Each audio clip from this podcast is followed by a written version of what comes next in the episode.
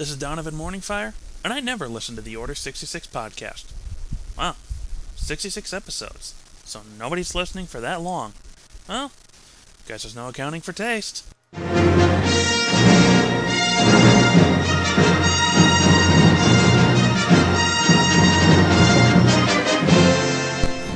Greetings, Gamer Nation. My designation is KC Sim, and welcome to the Order 66 podcast, episode 66.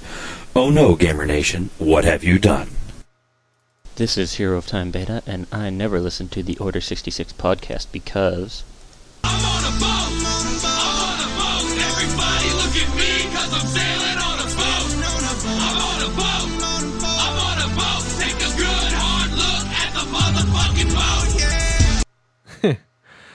And with that, this order of the this episode of the Order 66 podcast is brought to you in part by our sponsors GoDaddy.com and 4inkjets.com and by the generous contributions of Cat Bullware.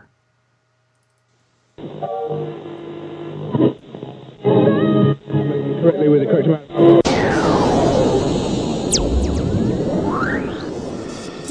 D20 Radio, where gamers roll.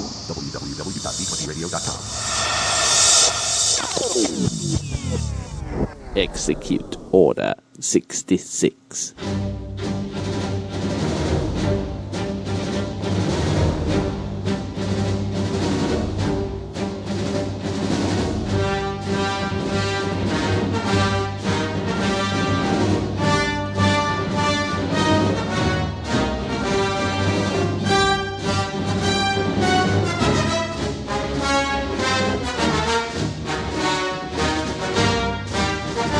This is Saturday, May the 9th, 2009, and you have joined the Order 66 podcast, and it is time to execute episode 66. Oh, by the ah. way, when we get to the end of the show, we will not be soliciting names because that is the name. Execute orders, execute episode 66 is simply the name of the show, and that's all there is to it.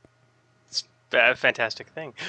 Welcome, Gamer Nation. As uh, Dave mentioned, this is the Order 66 podcast. I am GM Chris. And for those who may have just walked into this room for the very first time, this is the only fan generated podcast entirely devoted to the world's greatest role playing system, Star Wars Saga Edition. Yep. By golly. Yup. Episode 66, man. It's a monumentous event, no? I know, and we've got a tremendous show lined up for you guys. We've got some big name guests. We've got some man, we've got lots of stuff actually. I mean, lots. Lots. Yeah. so, let us get to the news. Dang it. No, no, no, no, no. That's not going to be the news at all. You know why? Why? Because I've decided that we're going to try something a little bit, mm, shall I say, different. I think. Uh, Full On Gamer sent us a, a, a deal that um, we decided we were going to use for the Holocron. Have you heard this? Have I played this for you yet? Yes, you have. And you know, that being said, I I like it. I like it a lot. And um, I think I, I, I think I think it's fair to let it pull double duty. yeah, I think it's fair to, to pull double duty as well. And he kind of introduced it off the top of the show, so I think we're just gonna Yeah, I let think it so fly. too. All right. So here comes the new news update. Accessing. Ah, good. New acquisitions.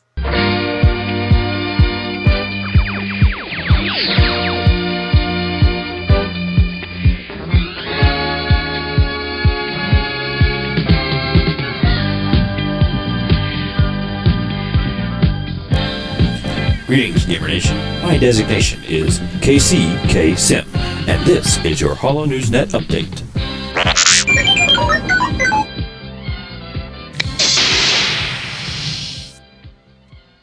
See, that's just pure win right there.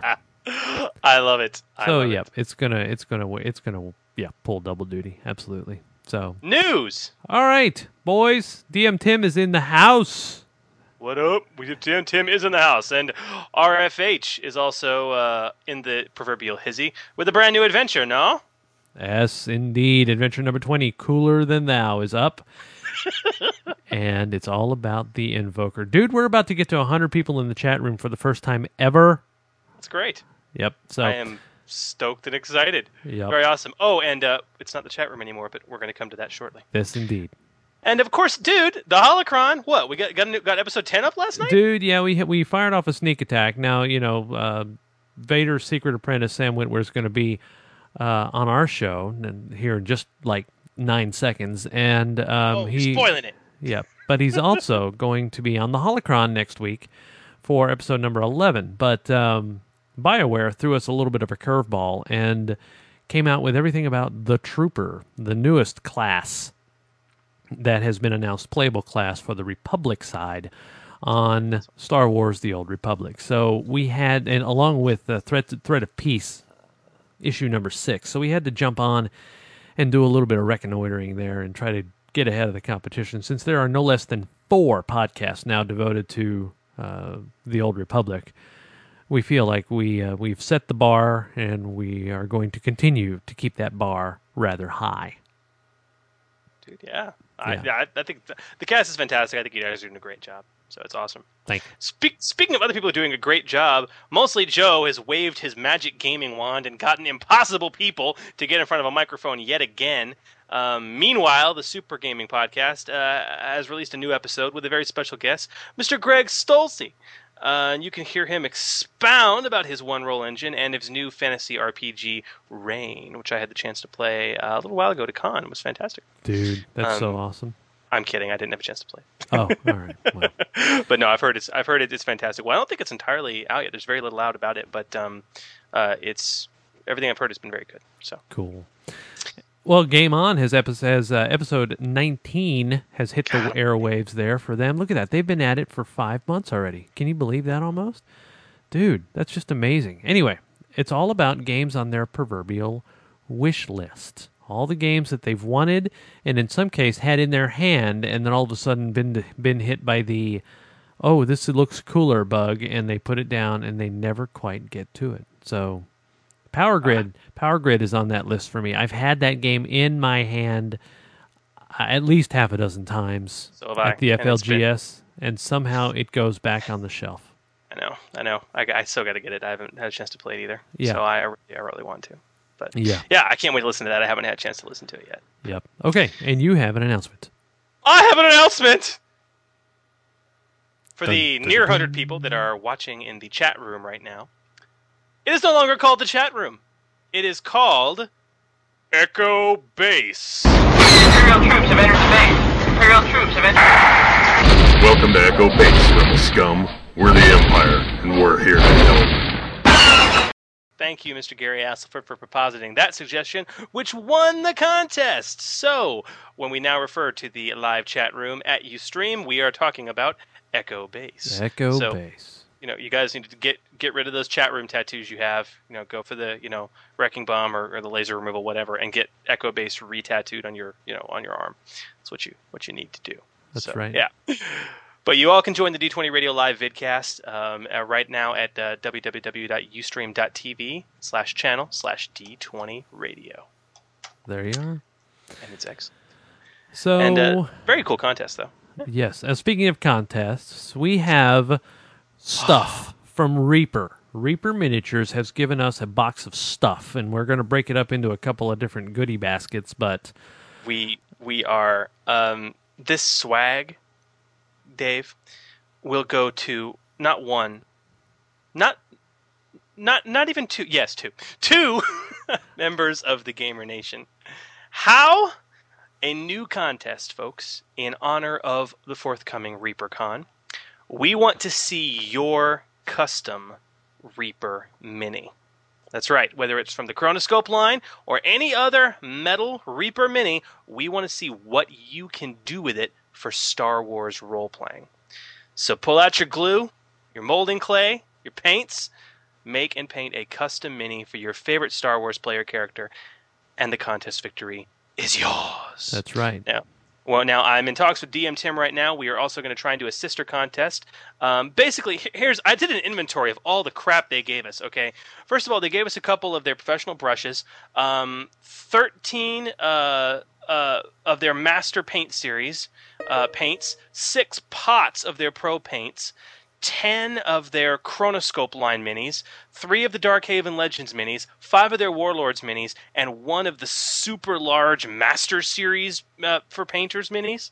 And uh, we're going to be dividing that trove up uh, and uh, going to have a similar contest, hopefully, over at Radio Free Hamlet, where uh, I'm assuming it will be the best fantasy mini that you can produce. So, There you go. uh, what I would what I would very much like. So, what can you customize? We want to see it, and the Yep. details will be up on the website. Yeah, we're gonna put uh, yeah d20radio.com slash forum. The details will be up very very soon for that. Yep, and as you'll hear later, we will accost uh, Rodney with this juicy bit of web goodness. But Amazon Ah. has dropped the ball again on purpose. This is this is this is got to be on purpose at this point in time. This is on purpose. It's got it's got to be on purpose. Uh, January tenth, twenty ten, they have announced the release of a, as of yet non uh, scheduled book on WotC's catalog, uh, Galaxy of Intrigue. Listed authors Rodney Thompson, Eric Eric Cagle, and Gary Astleford. So, what what what, what are you thinking, man? I'm thinking a book about nobles, eh? Maybe. Huh? I don't know. I uh maybe. Well, let's Uh, ha- let's let's ask let's ask Rodney about it and maybe he'll give us a no comment. Yeah, we'll at least get the obligatory no comment.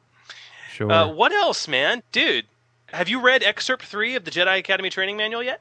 um it has I know that it has invoked a frenzy of uh well, a frenzy. Like uh exactly. Uh you know, I mean it, it, it's just it's basically what, two pages um and it goes into the uh, ever odd and uh, fanboy loved what is it? What is it? The Aing-Tii monks? I've heard it pronounced two different Ang ways. The Aing-Tii, the Aing-Tii, Ang yeah. Ti, Aing-Tii, Uh, yeah. They're they're they're really wicked. It's basically the uh, the spacing guild to put in a Dune reference Oh, of, okay. uh, Yeah. of of Star Wars, uh, for lack of a better term. Except they're kind of isolationist.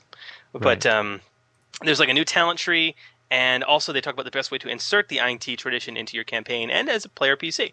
Um, so so the the ultimate good thing about this, Dave, is that my goal of creating a Dune setting for Saga Edition is one step closer. Ah, yes. Yep. What else, man? Um. Oh. Well, there's kind of a, a, a small little bit that's on the WotC site. It, it's hardly worth noting, but it's um. Oh, it's uh. Yeah, a new Dawn of Defiance module. Yeah, that, uh, that's hardly worth noting at all. Yeah. Sword of the Empire. It's a, a saber. It's a saber. It's the sword of the empire. John Jackson Miller, a guy I had the pleasure of meeting at Gen Con last year, um, reprises a writing role for the Star Wars RPG by penning this module. And this is what the the ninth episode. I believe it is. Uh, in Dawn of Defiance, we got one more to go. Yep. Wow. It's awesome. Yep. All this and more can be found at wizards.com slash Star Wars. Excelente.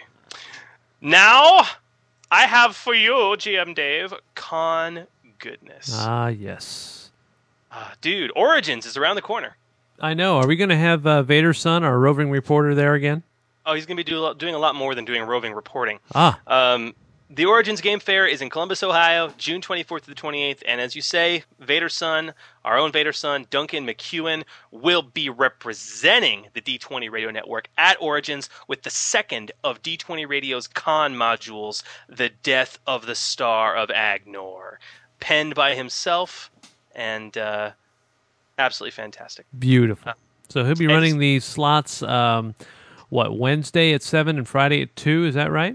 PM, yeah, Wednesday at 7 p.m. and Friday at 2 p.m. Right. Um, and he's also going to be pulling out a slot of Betrayal of Darth Revan at 9 a.m. on Friday. Friday. Okay. And also to pimp out the one other game he is going to be running, uh, Duncan's second favorite game system, uh, right after Saga, is Dark Conspiracy.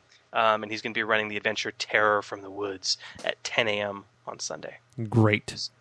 When does registration start for Origins? I know it's right around the It's- corner. yeah, I Um, think it's day after tomorrow, May 12th at noon. May 12th. Awesome. Yep. Very I cool. believe that's Tuesday at noon. Yeah. So you guys can find out more at www.originsgamefair.com. Yup. But the news around us, man, next month, May 14th through the 17th, ReaperCon. Not next month. This ReaperCon. th- this month. It is it's this next month. week. It is this month. It is this Next month. week, I meant to say. Yep. Um, is ReaperCon. Now, if you guys are a fan of Reaper's minis, you can get your hardcore paint on for three days of classes, contests, and mini goodness, and gaming, of course, Naturally. naturally. You will be there, will you not? I will be there on Saturday. You will be there. TG will be there. And I will be there GMing some Saga Edition. Right now, we have got guaranteed two sessions of play Friday and Saturday night from 6 to 11. The Secret of the Corellian Kitehawk will be debuted, the first of the D20 Radio Network's con modules. And there may be some more sessions thrown in as well, but those are those two I just listed for you are the only two that are confirmed right now. Yep. And um, DM Tim and the uh, the RFH crew is also going to be there, correct? That's right. They have some custom D and D mods that they're going to be throwing down at ReaperCon as well. If you guys are in the chat room, uh, DM Tim is putting that out in the chat right now. See more benefits of being in the chat room live for the world. I think was talking about that. That was like based on T- DM Tim's home game, the the tenth hell. I believe it is. It is the tenth hell, which is not the seventh circle of hell, but No, no. But you guys can find out more about this amazing con at www.reapermini.com slash reapercon. And for anyone who's in the area or is going to be up there, we can't wait to see you. And Yep. uh, look forward to throwing down some dice with you. That's right. We do look forward to that. And with that, we have this. And now, Dark Thoughts with Twi'lek Goodness. This one time, I ran into Cade Skywalker out near Maraba 7. He gave me some line about being famous and running from his past, you know, the usual anti hero stuff. I let him buy me a drink, and I really enjoyed playing with his double barreled blaster carbine. His gun was really neat, too.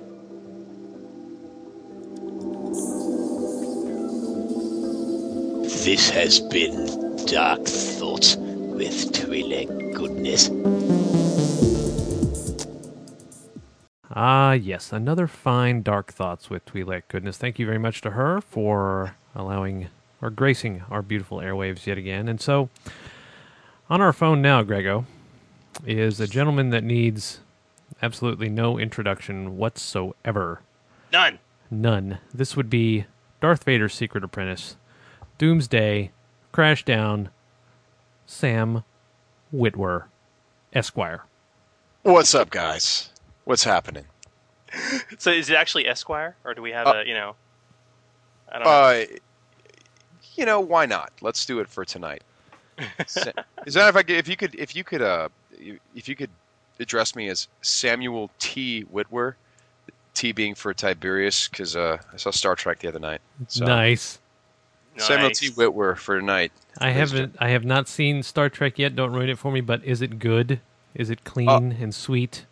It it is. It's good. It's uh, I mean, I'm I'm a I'm a movie snob, so I, I of course had a couple of gripes here and there, but overall, they very very impressive, and it was cast extremely well. I mean, you know, to to recast those parts and to have them feel like the original characters, that's a feat unto itself, and, and they did a fine job at that. Really? That's impressive.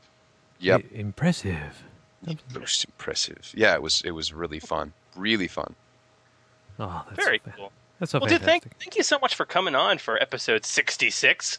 Um, My pleasure. This is a momentous occasion. This is a big deal. 66 episodes, which, what? How many hours of broadcasting goodness have you guys put out now? Ah, we're probably pushing a hundred.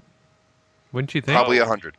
oh, more probably- than that. We're, we we're, we average ninety minutes an episode, so That would be about a hundred. that would be Man, About about 100, 110 maybe. yeah, maybe. Probably a 100 or 110. Who knows? Maybe maybe a little more. But eh, Yeah. considering our first shows were only like 30 minutes, 40 minutes, you know. Right. I think, you're right. It's it's when Rodney came on and, and uh, Yeah, he set the bar awful high, and then you had to go beat him, and you know. yeah, exactly. Yeah. It got ugly, and suddenly the episodes are like two hours long each. So, Yeah, exactly. crazy. yeah. creepy ugly.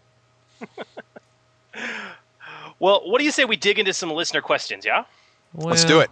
All right. Let's set the right tone in the background.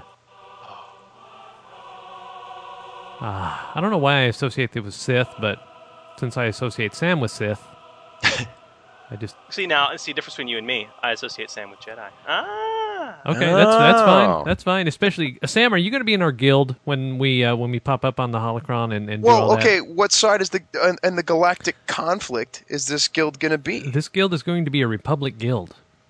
Are you serious? Really? Yep. I- I'd be happy to join. Absolutely. Dude, see, look at that. Our guild membership just went up a thousand. Well, yeah, by one. But then when this goes out, like a thousand people are gonna be like, "There's somebody famous in the guild." Dude, I yeah, I'm looking forward to that game. It's it should be uh, It's gonna be be, interesting to see what they do. You know, it's it's, it's like it- okay, so I played Galaxies for a long time, and I thought the the world sim aspect was a lot of fun. Um, and I'm wondering if uh, Bioware and LucasArts agree with me whether that's a lot of fun. You know, because they used to they would make disparaging comments about that. And what I mean by World Simulator, for anyone that hasn't played that game, is that there was a whole aspect of there was a player-run economy that was extremely detailed, more detailed than most games. There was you could go and you could harvest materials and you could uh, build houses and you could do all this stuff that had nothing to do with combat or adventuring. It just sort of like live in that world, and I thought that was really neat. I thought you know it, it changed the pace from combat. You could chill out. You could build a base. You could do any number of things, and uh, I, there no other game you could you know could do it quite like that. So I wonder if they're going to incorporate that, or if they're just going to ditch it and do sort of a Warcraft clone. What's your take? Discuss. uh, we will discuss next week on the holocron. That's right, on the Holocron. 11. little little preview for next week, ladies and See, gentlemen. That's what they right. call in Radioland a tease. That's right. By golly, That's what I, that's what I call TG most of the time. here we go with ah. that again. Excellent. That's an ender. okay, so speaking of enders, Oh, we have an email from Endora that is also paraphrased on the forums. And so I will give you thusly I have created a human replica droid Jedi. That's an awful big mouthful. At least he thinks he's a Jedi. He was created by the Jedi Council to act as a shadow. Hi, Shadow. To a team, a Jedi team, to ensure they stay on the right path. First, I have a problem with that. Why would the Jedi Council assume that the Jedi were going to deviate from don't their path? don't question it, GM. Uh, okay, all right. he he went first level noble, then straight Jedi. I think I have most of the players convinced I am in fact a Jedi, or at minimum a human. Layers of intrigue. Ooh. Okay, now the meaty question: What sneaky ways can a droid pretend to be a Jedi? Question mark. I have a magnetic feet, magnetic gauntlet for my light lightsaber, jump servos, dark vision. I wish I had more ideas to pull off some more advanced pseudo Jedi powers, though. The whole concept is new to me, but it's turning out really fun. Any ideas? You know, it's funny. We um, when we were doing Force Unleashed, we talked about this concerning Proxy because Proxy is a a Sith training droid, and in the game he exhibits a few things that seem like Jedi powers. And I, of course, asked a question about them, like how does a droid have the Force? And Right. you know, everyone scratched their head until someone said, "Uh, tractor beams." We're like, okay, moving on. Doesn't like there's a there's a technical magic wand you can wave to to make a lot of those things, or at least simulate a lot of those things. You could have repulsor lift generators on your feet that make you jump really high. You could have tractor beams on your hands. You could do stuff. But the thing is, is that if you're going to do stuff like that, um, there should be some extreme mechanical drawback that, that balances that, and it also should be extremely expensive. We always talk that Proxy was like 10 million credit droid, you know, one of a kind, could never be built, too difficult to mass produce. And, you know, y- you would never want to install these types of systems that give you Jedi like powers without um, without I think incurring more than just the Jedi limitations. For example, if you had some sort something that simulated the Force power suite, if you will, you know, something where you have something you can do once per encounter, but I think it should be harder than that because you know one of the main things about Star Wars, one of the main concepts is that uh, the droids are never as good as the Jedi. Um, Yeah. And you could say, well, General, General Grievous, and nah, I'd say even him. He's he died like a bitch. Yeah. You did die like a complete bitch. Right. Yeah. I don't know. I think I think I think magnetic feet is really cool. I mean, it could stabilize you, and he said he had jump servos, and I mean that that simulate surge pretty easily. You know, it can make somebody look like you're surging. Surge. Sarge. Sel- Sarge. Sarge. And with, dark, with, with dark vision, you could easily convince somebody that you're using like sense surroundings. You know. Right. And he also said he put the, the electro grapple gauntlet on his lightsaber, so he can you know call his lightsaber to his hand from six squares away. Um, Which like he does a lot just to try to convince them. He's like, "Oh, check that yeah, out." I, th- I think I think that's personal. Another thought I had was um, personal shields because a droid can have personal shields, and you might be able to, with a good deception check, convince someone that that might be a, a, the, the force shield power. Um, uh, an internal comlink could like give you access to uh, telepathy. You know, you could, you know, oh, he he wants me to go here or something like that. But I don't know. When I was thinking about this myself, the hardest part for me would be repairing yourself if you're playing a droid. Um, you know, healing for lack of a better term. But if I was if I had a creative GM like you, Mister Whitworth, Yeah, yeah, yeah. um, maybe like a diag because you know droids droids can install a diagnostic system, and if you combine that with a miniaturized toolkit that maybe repairs you from the inside while you sit and close your eyes while you're quote unquote meditating. I don't know. It's a thought, but I'm, I'm with you, man. I don't think you should ever give a droid. I mean, pro- pro- proxy aside and uh, tractor beams in the hands. I, I, I don't know if a droid should ever have the complete ability to replicate something like move object or You know, I, you're right, a and he shouldn't. And and you know, yeah, it's it's you're you're getting really dangerous because pe- you know when sometimes when when uh, players come up with a concept that's that's cool, no player, the the GM needs to really rein in the the whole idea. It's not the player's job. It's the player's job to be reasonable. It's the GM's job to rein it in. I mean, the you know you could very easily as a droid want to trick yourself out with all kinds of cool stuff and then you come up with a concept that is actually cool and then you you know you want to take that as far as you can take it but you know to stay within um, the universe to stay within the themes of Star Wars you, you are a droid and there is no such thing as a Jedi droid there just isn't and it's you know it will never be as good I know. I, I agree. Um, now, this begs the question, though, and let me ask you: What does it take to become a Jedi? I mean, uh, you, I think, of most people have more um, personal experience or 45 semi- minute audition. Um, you need to uh, have a pretty good agent, and uh, yeah, pre- uh, you know, all right resume. Yeah, Well, seriously, I mean, I mean, of, of, of anyone who's ever reasonably wielded a lightsaber in any f- form or fashion, uh, you, or at least the image of you, have wielded one, especially if it's red. And in particular, you have played a character that was really struggling to define who they were in terms of Jedi versus Sith. So, I mean, let's take some time and talk about playing a Jedi in the Star Wars universe. How how best do you exemplify that role playing uh, and mechanical choice? Well, you know what I do when I look at that as a GM. Um, the, the, there's one Jedi character in in the game that I'm running, and it's it's this uh, friend of mine who, who's been my best friend since we've been like three or four years old, and uh, he's a doctor, and in, in real life he's a doctor, and uh, the Jedi thing, as we've played for years, has become sort of a stand-in for his uh, his duties as a doctor, and and I, it's funny. It's like when I find when he's bitter about uh, being in residency and you know working 120 hours a week, which isn't much of an exaggeration.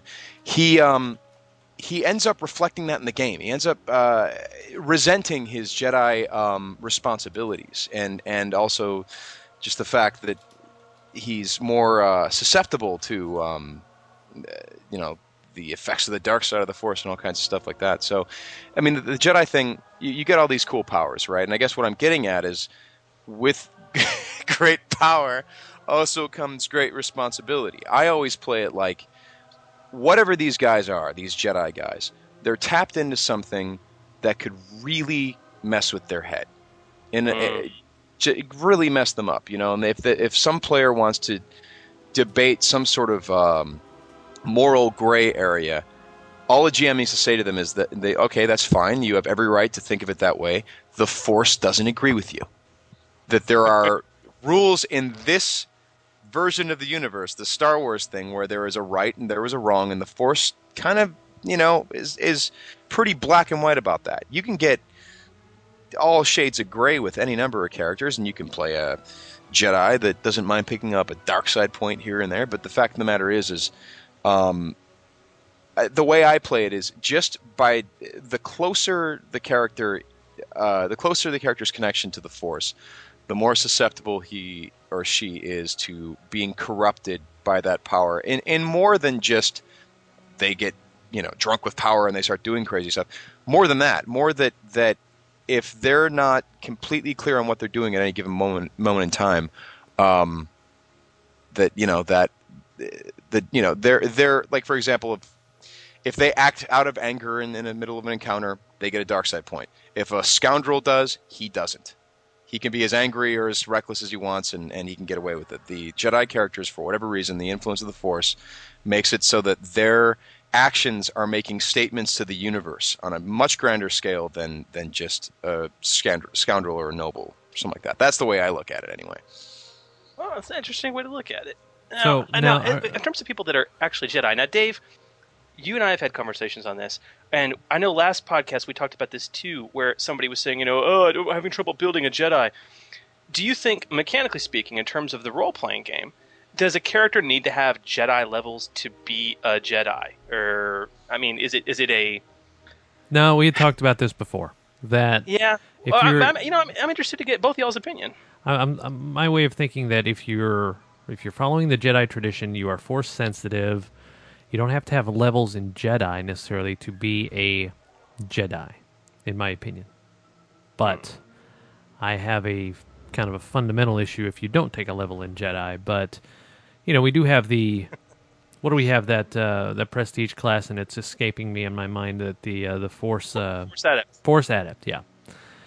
Do you call a Force Adept a Jedi if he's following the Jedi tradition? If he's been indoctrinated into the Jedi Order, but he just doesn't have a level in Jedi? Yeah. So, I mean, is is it about the role playing or is it about the mechanics? I don't It's know. got to be about the role playing. I think. I think it's. You could conceivably make a scoundrel who is a Jedi by taking the appropriate feats and skill training. It's just not going to be as easy. Um, and certainly wouldn't be a typical Jedi. But I mean, I think that yeah, you could you could do it. Thoughts? What do you think? Do you, do you disagree? Do you challenge our take on this? But yeah, uh, yeah. Since both of us pretty much are in agreement, what do- what are you thinking there? Yeah, what do Mr. you think? Big head GM Chris? guy. Come on, what's the deal? You must have a level in Jedi to be a Jedi. This completely contradicts your previous stance. Yeah, it not only contradicts it, but it also contradicts it. Yes, It does both. Yeah, in, in other words, it's just a, you're just being a dick. Yeah, dude. What the Well, hell? I'm, I'm pretty good at that. I don't know. It's. I mean, I mean, look. Okay, I'll say this. Okay, having levels in the Jedi class doesn't make you a Jedi. Okay. Um. Choose your words carefully, man. Oh my I- word! I, I- it doesn't make you a Jedi. There- Therefore, I don't know if saying that to be a Jedi you have to have. But you know, I don't know. I think having at least one level in the Jedi class might not be, you know, a bad requirement for a GM to have. But it gets you going. I mean, okay, so so can a droid be a part of the Jedi Order? I mean, back to this original question. Sure, they can't ever be as awesome as a, a real Jedi. They can't use the Force.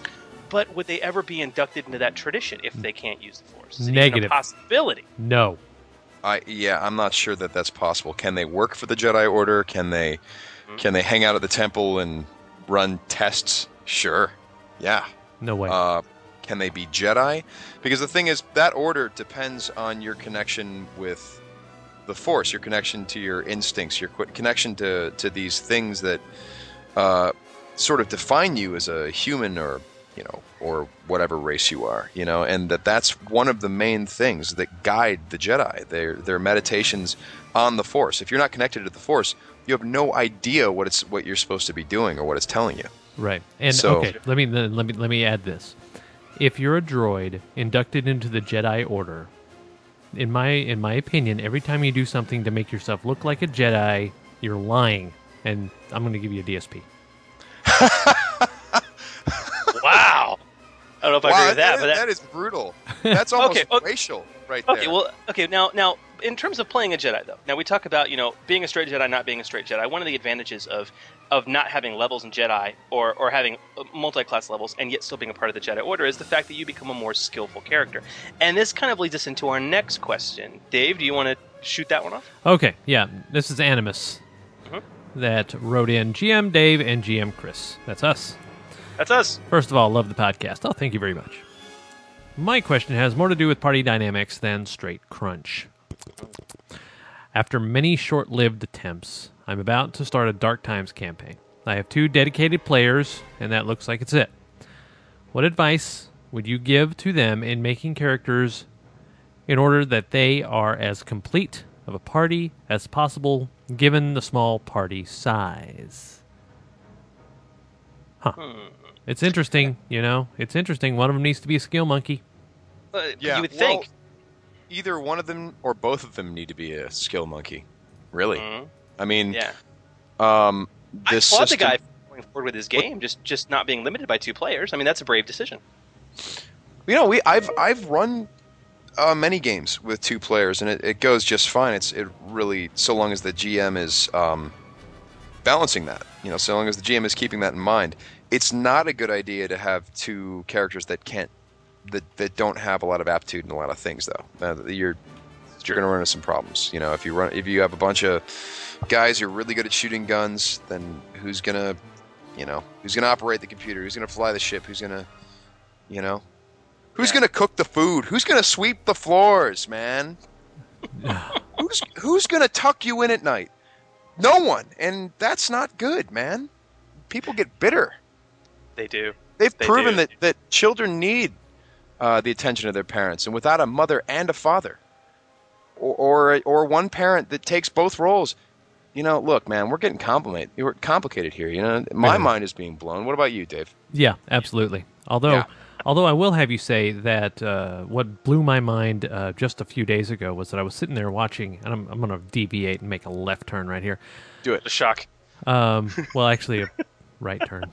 We make left turns all the time around here. But anyway, Left turns are right on the Order sixty six podcast. that's right. Right is right and left is wrong. Right is That's wrong, right. left is right. Who knows? Who the hell cares? Anyway, what I was going to say was that what blew my mind was the fact that I was sitting watching Smallville last week, and my wife walks into the room, and you're walking out of the gas station, and you get into like an Explorer or something. Okay. At the end of uh, the last episode that I saw. I'll take your word for it. Okay. Yeah. And uh, and she walks. She's walking through. You're walking out, and she's like, "Hey, isn't that your friend?" And I my my my jaw just about dropped because she actually recognized you on the show for the first time. Huh. Yeah. Ah, that's impressive. That's about- crazy. How about that? It's very awesome. That's insane. It is. It's nuts. That is. Anyway, to answer your original question, um, what was the question again? Two players. Uh, oh yeah. Uh, well, I already said skill monkey. You know, maybe maybe just have them both be Jedi. I mean, seriously. What's a normal sized group to you guys? Oh, Four. four to four to five. Yeah, Four to this is what? I would go with. But yeah, and listen, I, honestly though, I, I think the nice thing, and somebody, I think it was um, uh, full on. You may have mentioned this in in the chat room in Echo Base right now, is that you know honestly when you the nice thing about playing a role playing game as opposed to a video game is that the GM can scale the game according to those two players' strengths. You betcha. Right. And that's that's the beauty and so that's the first and foremost thing the other thing i would recommend is the common house rule that you might want to take advantage of in saying that any bonus skills that a character can train in like from having a high intelligence score or maybe if they're human they get that bonus train skill that those bonus skills don't have to be limited to their class skill list That's true. You can do that. And Yeah, that's a very that. common house rule and that way you could have honestly two jedi Right. that you know maybe they have a little they're human or they have a little bit of high intelligence and oh wow they're trained in persuasion Right. and deception and stealth and you know or write it into the story that they run into a scoundrel that has a ship called the Yeah, or you know, Yeah. and that's you. You you bring up a good point because um, really, you know, yes, mechanics discussions are going to happen. You're playing a, a role playing game for God's sakes, but there's another way to look at it. You can look at it as you just get two interesting characters that have whatever skills they have. You don't even put that much thought into balancing off the characters, and then so hey, they run into a situation where they need to access a computer to you know to defraud this guy because they don't have any money or whatever, and they they fail. They can't do it. So what are these interesting characters going to come up with next? I mean, what what if you have two players who are coming up with really fun, interesting characters? I've I've certainly learned that sometimes a character needn't have a mechanical role in the group uh, to really add something. There's a guy who just joined us. Um, he's like the the youngest brother in a family of five um, that uh, like my family and their family are like linked. And uh, I, I was best friends. You know, I've, I've been best friends with his brother for you know as long as I've been alive, and and so we finally let this youngest brother in because we always thought of him as the baby. I mean, I remember when he was born, but now he's a he's a you know he's a college student, and so we're like, you know, it's probably he's wanted to play his entire life. He's a college student. We started when we were 13. We might as well let him in. So he makes this character who's this college dropout, this this slacker, uh, who just wants to gamble. That's it. Like his character didn't really have a hell of a lot of mechanical advantages. I mean, he just was like this guy who like who's he's this, you know slacker. He just made this slacker character. And so I'm looking at it being like, you know, well, yeah, I wonder how this is going to work, and I don't know what what niche he's going to fill in the group. And then he plays, and he plays it so delightfully and colorfully that you're like, oh yeah, I forget it's the characters. It's not always, you know, their mechanical advantages. It's, you know, he just what he was bringing to the table was just so much fun um, in terms of how he was playing his character, and and the stuff that his character was was doing was always just interesting and creative. So you found out, my God, yeah, he kind of his his niche just came in the way he was playing his character. And, and eh, well, I should restate that his niche came in who his character was. And if you have two players and the GM is sitting right there and they're coming up with the with the characters themselves, the GM can, like you said, scale the game to meet those characters. But I think your first priority should be coming up with two interesting personalities that would be interesting together, like chocolate and peanut butter. Did I Yeah. just blow your minds? chocolate and peanut butter together in one thing. You, you could like make candy out of that. You could. Yes. Oh man. I mean, there's lots of Like, things. like you chocolate and peanut butter, like Chewie and Han, like R2 Yes. and yeah. just like peas and carrots, Um, no, I'm about it. So what you're saying is that the the importance here is not having a party that has wonderful mechanical variation, but it's more important to simply have an interesting party. I think that's more important. I do. I've come to think of that as more important. I, I, look, you're never going to ignore the mechanics altogether, so I think that's going to sort of take care of itself. I think it's more important that the characters really like their, the, players like the characters that they're playing, and that, uh, and that they're interesting. And you know, one of the main ways to do that is to always encourage your. Uh, because you know when players get together they like to sort of metagame you know they'll sit around and some problem will come up and they'll go oh well okay well what if we do this oh we'll do this and they're sort of talking as the players and not as the characters and the gm always hits the brakes and goes wait what does that look like in the game? You know say it. Well i tell him that he's got to fix the ship. Well no but he's in the back of the ship. What does that sound like? Oh oh okay. Well i yell hey you know you got to fix the ship and it's always more interesting when the characters actually start talking to each other in character and then usually a lot of funny stuff happens. But I think that's, I don't know, I, I it's more interesting for me as a GM, and, and also, frankly, as a GM, when the characters are really bringing it, and there's awesome dialogue flying between them, and all kinds of funny stuff is happening because the characters are interesting, I don't have to make that up. I don't have to work on that. That's something I don't have to prepare. You know, that's that's hours of gaming goodness that is happening regardless of whether I'm there or not. So I, I really appreciate that. Damn Skippy. Damn, Skippy. Well, What do you awesome. think? What, what's your take on that, Chris? No, I, I I think I think it, I agree, man. I think that if people talk about having an adequate party and fulfilling roles, but the most interesting games I've ever had in my life have never been where you had this party that was this seamless mechanical machine that and any skill challenge that came their way and defeat any opponent with any weapon. The most interesting games to me have always been ones where you just had ultimately interesting characters. And uh, so what? They you know they can't uh, accomplish uh, a used computer check to save their life. Well, you know what? Don't give them anything where it's crucial. Yeah. You know, tailor Sure. the game to them, not necessarily the other way around. Um, if you're a good GM, I think that's a good way to handle it. Well, and not to mention that, you know, let's say that uh, there are some important things and they have some serious deficiencies mechanically. That can be something great in the game. You know, it's like I try to tell my players, guys, uh, I, I really try to discourage because sometimes people, you know, they get really into it, and someone does, one of the players does something that's unexpected, and suddenly one of the players goes, "Wait, you're going to do that? You shouldn't do that." And I say, "Shut up! Absolutely shut up! If he makes a mistake, sometimes that's really cool." You know, sometimes it's the mistakes that make the game more interesting. Or, you know, one guy, uh, you know, figures out a way to bluff his way past the guards, and then another guy gets an itchy trigger finger and pulls his gun out, and suddenly, you know, suddenly everything goes to hell. But that's interesting. It's it's and it's more realistic, frankly. You can. You know, it's not about a smooth operation. It's about um, a fun and dramatic and surprising game. Right. And uh, so, you know, if they can't make that use computer check, maybe something really cool or funny happens because of that. You know, you never know. It's it's not about a smooth operation. It, it never should be. If you watch the Star Wars movies, it's never a smooth operation. People are making mistakes all the time, and uh, it makes for really dramatic uh, stuff, really dramatic storytelling. Dramatic dramaticisms. That's absolutely right. Dude. Well, Sam, Well, good good role playing advice from a good role player. you're awesome, man.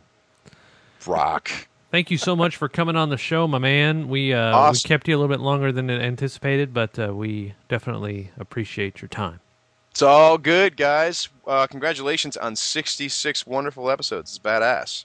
Thank you Thank you extremely so much, mucho, man. Sam. Hey, it was it was really good talking to you again. Um, absolutely fantastic. When when when is uh, when when is the Crash Stones going to get a new album out? Oh, dude, that's um, I'm making that a priority in the next uh, month to finish up the songs that I've I've got on my hard drive. I've got like 16 half finished songs, and I'm gonna see what I can do, man. I'm gonna see what I can do. Um, but it's delightful that people have been listening to that stuff. I'm really happy about that. That's cool. Oh, it's good stuff, man. it's good music. Yeah. gotta Thank you, thank you very much. All right, one thing I want you to do before because I'm going to redo our intro.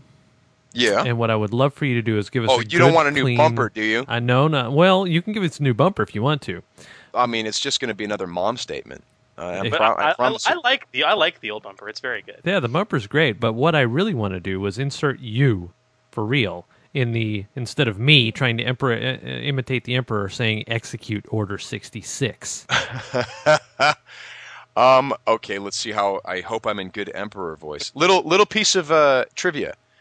I was recently um, at Lucasfilm uh, doing some more uh, stuff for for TFU DLC, right? And um, they needed a a few weeks back. I was I was shooting Smallville. They needed some temp emperor dialogue, and I I was on the set and I was screaming my head off about something on the set, like in the scene, and uh, my voice was trashed, and they needed this stuff, you know, like they they needed this uh, temp dialogue, and and I was coming home from the airport, and I did the Emperor to myself, and dude, the Emperor had never sounded so subsonic as when my voice was trashed. So.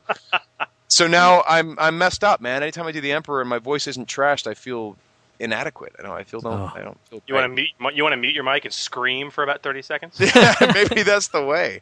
But they ended up using the. We didn't even end up going to the studio for that. They used the temp that I recorded in my apartment because they're like they're like okay that's that's about as Ian McDiarmid as you can get right there. So Greatness. But yeah, so so you want me to, to do the execute order sixty six thing? Yeah, that would be great if you would be if we if we would be so honored. All right, let's see. Let's let me get my golden cords warmed up. Yeah. Um, hello. Okay.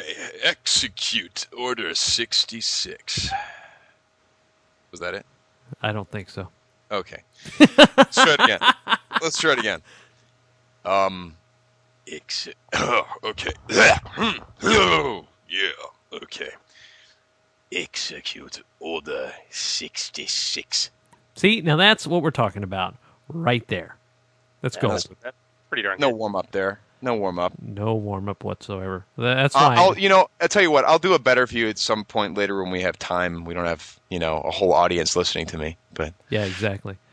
Execute order 66. See, even though that was better. How about That, that? was way better, except that Chris was laughing over you. Oh, nice work, Chris. It's never going to get that good again. Just gonna mute my mic. That's all. Dude. You want me to trash your lights? You want me to trash your lights? Then why are you trashing my scene? Um, Execute order 66. See, see, I've now I've got like four that I can choose from. yeah, one of those. That's just One of those. Oh, I'm doing this, and then Chris is just, oh, lordy dolly da. How is it, Chris? Because it's fucking useful now. or useless? How? What does he say? I don't I remember. it was- It was useless. it was useless. It's useful. Useless. I blew it. Yeah, My bail needs work. that's all right. Yes, it is. Nice. That's fantastic. Sam, thank you. Wicked. Thanks a lot, buddy. I'll uh, I'll I'll uh, email you later, and we'll hook up the holocron. Are we still good for Memorial Day weekend? Uh, yeah, I think so. Is that That's next. When is that? That's not next weekend. It's the weekend following. We're flying in Friday. Memorial Day weekend. Yeah, I'm, am I here? That's like What is the date? That's like uh, May 23rd, 24th, 25. Yeah, I'll, I yeah, I'll be here. I'll be here. Cool. I'm so envious. That's right. See, and I'm sure that Chris hasn't sent you his shirt, your shirt yet, so I'm gonna have to take it out there personally. Let me. Oh, dude, let you me offered, Promise like, you no. that he hasn't. He has No, not. yeah, no, I, I have not. Seriously, I was like, wow, fifteen bucks in shipping, or I can just let Dave take it out there and hand it to him personally. There you go. Actually, I'm gonna- you know what? You, you know what I'm gonna I'm gonna ask, and this is regarding another conversation we had earlier. I think at this point you owe me some interest in that shirt, man. I think you should send me the shirt and a box of like Count Chocula, you know, or if you can find uh uh what was that thing Orbitz Booberry? drink? Or Send me Orbitz. How, how, okay, Or- how, how does it, how does this suit you? I have a very small handful of the last custom D20 radio dice made for Gen Con in 2008, I'll take it. and I, I will send them with the shirt. I'll do it. Yeah, that's good. those are gonna be collectors. Send me your stuff. That's beautiful. Yeah, biatch. Cool, man. Awesome. All right, Chief. Thank you so much Good- again, buddy. Thanks, Sam. Good night. Night, guys. Have fun. Take care. Later. Sam Witwer. Yeah, I wish I had some applause. I don't know. What else can you say about Sam Witwer? What can you say about Sam? I mean, seriously, that is just greatness. Absolute greatness. In and of itself, there's just no other. No, you just can't. Yep. the show officially doesn't suck. Hey, this is Metal Penis, and I never listened to the Order 66 podcast. Now, not 66 times, man. Not 66 times. This is Shadowstar from the D20 Radio Forums, and I never listen to the Order 66 podcast. And now, Stormtrooper Poetry. We arrived on the Executor, high above, another planet, give it a shove, in the right direction, Empire side, and watched below as they ran to hide. Took a shuttle down and set up camp, waited for Vader to come down the ramp, formed up in ranks and columns true, marched on the city to give 'em a clue, rousted out the women, the sick and the old, made the children do what they're told, shot things up a bit and made our mark, and now we get free drinks at the Naked Jedi Gentlemen's Cantina and Club, which was really the point of the whole thing, 'cause you find a good one of those and you'll go a mile, I'll tell you right now. Stormtrooper Poetry. Well, thank you very much to Fiddlemac for another beautiful edition of Stormtrooper Poetry. Well, big doings going on here on the Order 66 podcast, episode number 66, as we just heard from Mr. Sam Witwer. Now, on our phone, Grego, we have two more gentlemen who have seen our airways before and are very well known, I would say, in the Star Wars Saga Edition community. First of all, Mr. Gary Astleford. Hello, sir. Good evening, gentlemen. Thank you for joining us on this auspicious occasion of episode number 66. Yeah, All congratulations. Thank you very much. And secondly, joining us on our beautiful airwaves is Mr. Sterling Hershey himself. What's going on, sir? Oh, not much. Having a good time here. All right. Again, thank you both for joining us here on our 66th episode. I, I you know, I don't know why we're celebrating 66 aside just because our name is Order 66. Because it's the 66th episode of Order 66. I know, like, duh, totally. You need explanation on this? My God. Gosh. It's good as Seriously, reason. guys. No, go ahead. Oh, good. Yep. Oh, I insist. Yep. No, I was After- just after saying, you. you know, it's as good of, of a reason as any. It is as good a reason as any, yeah, absolutely. And uh, thank you guys both for taking the time to come on. Seriously, though, it uh, it is totally awesome. And uh, to throw down your wisdom with some good questions that uh, our listener base has been kind enough to send in. Indeed. So, what do you say? You guys up for talking about some Star Wars? Sure. All right. Yeah, I, I guess so. I'll try to be constructive. All right. Well, in this case, we will start you guys off with a softball. from Donovan Morningfire, our very own Donovan Morningfire, who sent in this question last week. Says this is in regards to an issue that came up in the last Star Wars game I was in and pertains to the fatal hit feat in. Oh dang it! Now I just forgot. Uh, the campaign Legacy. guide. The Legacy uh, era. what's Yeah, that? It was, it was in Legacy Era campaign. Legacy era campaign guide. Right. Okay. I don't remember where that was. And um, by uh, extension, the Dark Side Power Rend. Now that one I do know is from the Clone War, uh, Clone Wars campaign guide. Um, both have in their text a line that says, "If target is reduced to zero hit points, they are killed." My question is this then. Does this prevent the victim from spending a force point to avoid death, which can normally be done when the target takes enough damage that both reduces them to zero and exceeds their damage threshold? This does seem to be a way, uh, way too much of an I win button, and the GM used a bunch of Trandoshan uh, uh, toughs that had uh, fatal hit. It seemed uh, rather unfair, especially given that uh, there's really not much in the way of resurrection in uh, Star Wars. So we had one PC whose droid got destroyed because of this, and I think she may be rightly upset. Yeah, don't get a woman mad by destroying their droid. It just totally ruins the night. I've I've I've experienced this personally. Yeah, Yeah. yeah.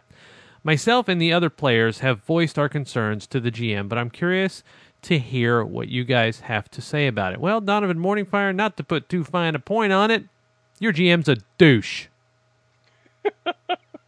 Well, that's that, that that's a later discussion, but I don't know. I mean, I, I know. Um, I, I mean, in my judgment, I, I I would think you could be able to spend a force point. It doesn't say that you can't in the feat.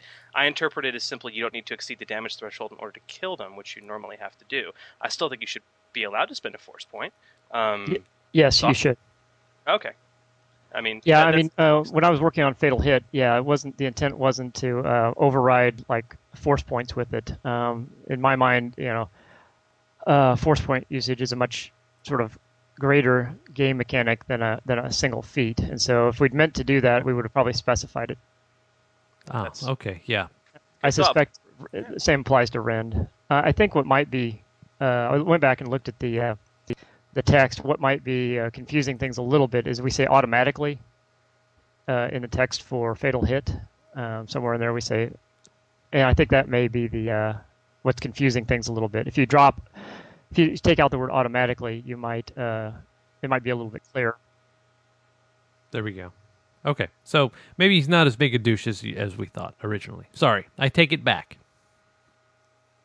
Yeah, if I was going to give uh, a whole bunch of guys fatal hit um, as a game master, I would make sure my players knew that this was um, a group that was really, really lethal. Um, uh, even you know, even being able to use the force points. Um, I probably wouldn't give it to a whole a whole bunch of guys. I'd probably give it to like one of my main bad guys or something along those lines.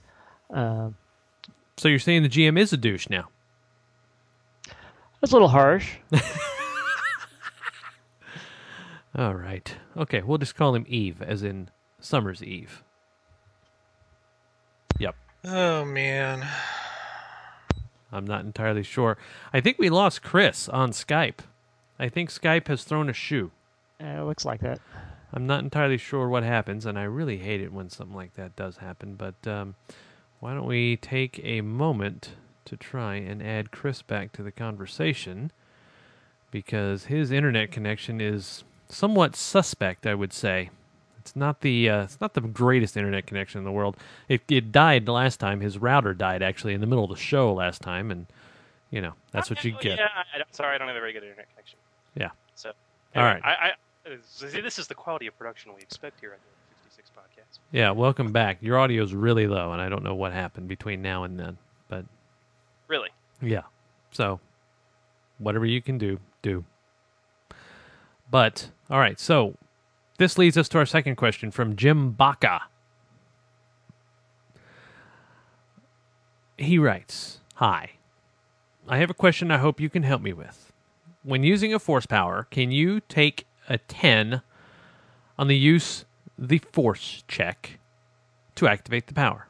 Or can you only take 10 on the actions described in the skill description? My apologies if this has been asked before, and also what force powers, if any, would you say cause you to drop your guard or distract you, causing an uh, attack of opportunity? I have had these scenarios happen in my games, and I thought, and though my players agree with my rulings, I do want to be fair and just. Well, Jim, you're just that good a guy. All right, cool. Your audio's better. Awesome. Yeah, so, so, there you go. Well, I mean, guys, correct me if I'm wrong. The description of the use the force skill does say you can take ten, um, but I mean, obviously, I wouldn't assume you could do it when you're threatened or under stress, like in combat, right? That's right. Really, So, I mean- um, oh, the only force powers I would think you would be. Oh, you can yeah, you can use you can uh, take ten on use the force, and if you're threatened, uh, then you wouldn't be able to. And so most of the time, when you're using force powers, you're usually threatened. So Right. In, a, in an encounter. right. And Well, there is a force, uh, force power mastery, which does allow you to take 10 on a use of force check to activate a specific power. Ah, yes. Well, there, there you go. So, okay, then this brings up a discussion. I mean, talking about skills. Um, a lot of people think that, you know, uh, you know, one of the things I liked about Saga was that it really streamlined a lot of skill use. Um, and I know, I know, in, in a prior incarnation of an episode, Rodney himself said that you know he it, had he had it to do over again, he probably would have combined uh, climb and jump and swim into athletics. So I, I'm curious to talk about skills and, and get you guys' take on this as, as experienced designers and experienced gamers. Um, I mean, Sterling, I mean, you have vast experience, you know, obviously writing for a system where it was, I mean, to, to put it in a nutshell, all skill based. You know what I mean? Right. if you, if you if you get down to that on it. So I mean, from both of y'all's perspectives, what's your take on skills? How do you think they should be best run? Do you like diversity? Do you like uh, combining into simple stuff? And should you have the ability to to easily call upon something in combat? Because the other question that comes along with this is I continually hear from players that get angry at me. it's like I've got a plus, you know. 15 to my used computer check. You're telling me that even in combat, I have to roll uh, to get that DC 20. I just can't assume that I'm going to get at least a 5, you know? And it's like, well, no, not necessarily, you know, or uh, things can happen in combat. I mean, the- Exactly. the, the die roll is, is trying to take into account things you can't predict, like that blaster shot that, yeah, it missed everybody, but it came really close, and you looked up at the wrong moment hit the wrong key. Oops. Yeah, you may have know you may have known which key you were going to hit, but it didn't work out that way, and you got to do it again. Oh, there you go. So, I mean, yeah, what, what's, but, Gary, what do you think? What, what about, what's your thoughts on skills? Well, you can't get a free ride every day of the week. I mean, geez. Um, I mean, the rules are there for a reason, and it's to.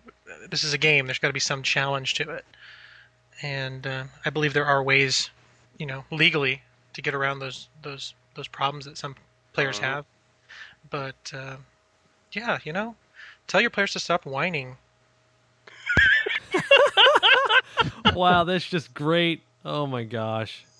Oh wow! I'm gonna get that like on my cell phone just so I can whip it out during a game. Say, by the way, this developer says you should stop whining. Yeah. Uh, Yeah, yeah, exactly. And oh yeah, I wanted to yeah, I wanted to point out Donovan Morning Fires in our chat room and says, "Oh my gosh, what what's going to happen when my GM hears this particular uh, episode of uh, of our podcast?" And one, you know, obviously I called him a bad name, and then two, he had the freaking developer of the game tell him he was being a little harsh.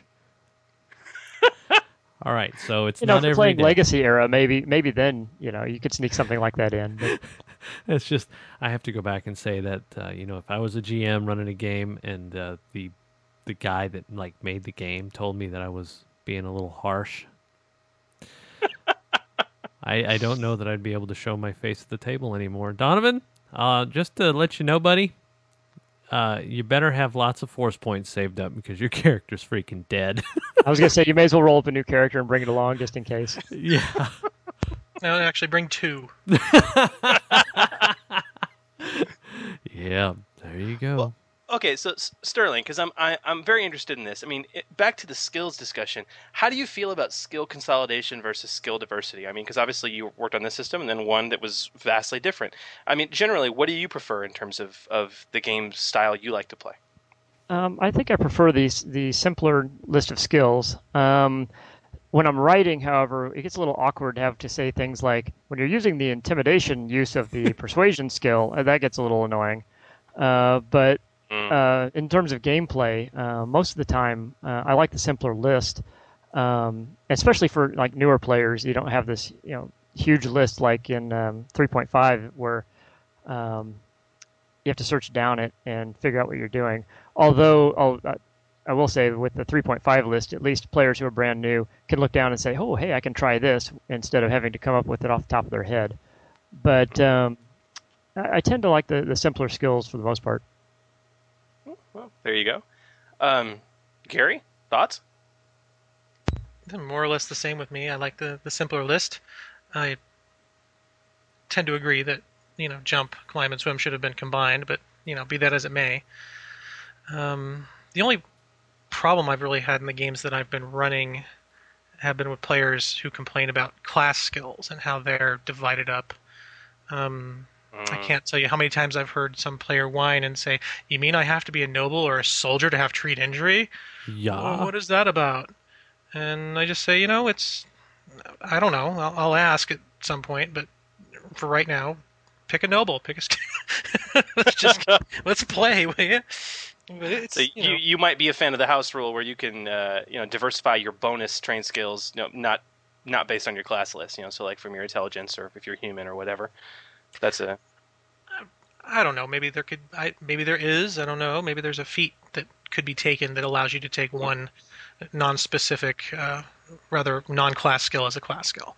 Okay, so early on, um, when I was working on uh, Force Unleashed campaign guide, which was uh, the first the first uh, book after Saga edition, um, I actually proposed a, a few game mechanics and feats and things that were kind of along those lines. Um, and uh, you, obviously, you can tell they uh, didn't make it to the final product. so uh, Rodney has held the uh, held the line on this so far. Ah. is- is- See, what he's, about- he's in chat right now. So this so basically you you heard that Rodney Sterling's calling you out. Yeah, Sterling No, says that he well, wanted maybe- the I- athletic skill in there. May have been Chris Perkins. You never know. But uh, uh, no, uh, no, it's, it's a it's obviously a um, a choice that they've made, um, and so then sticking with it. So Right.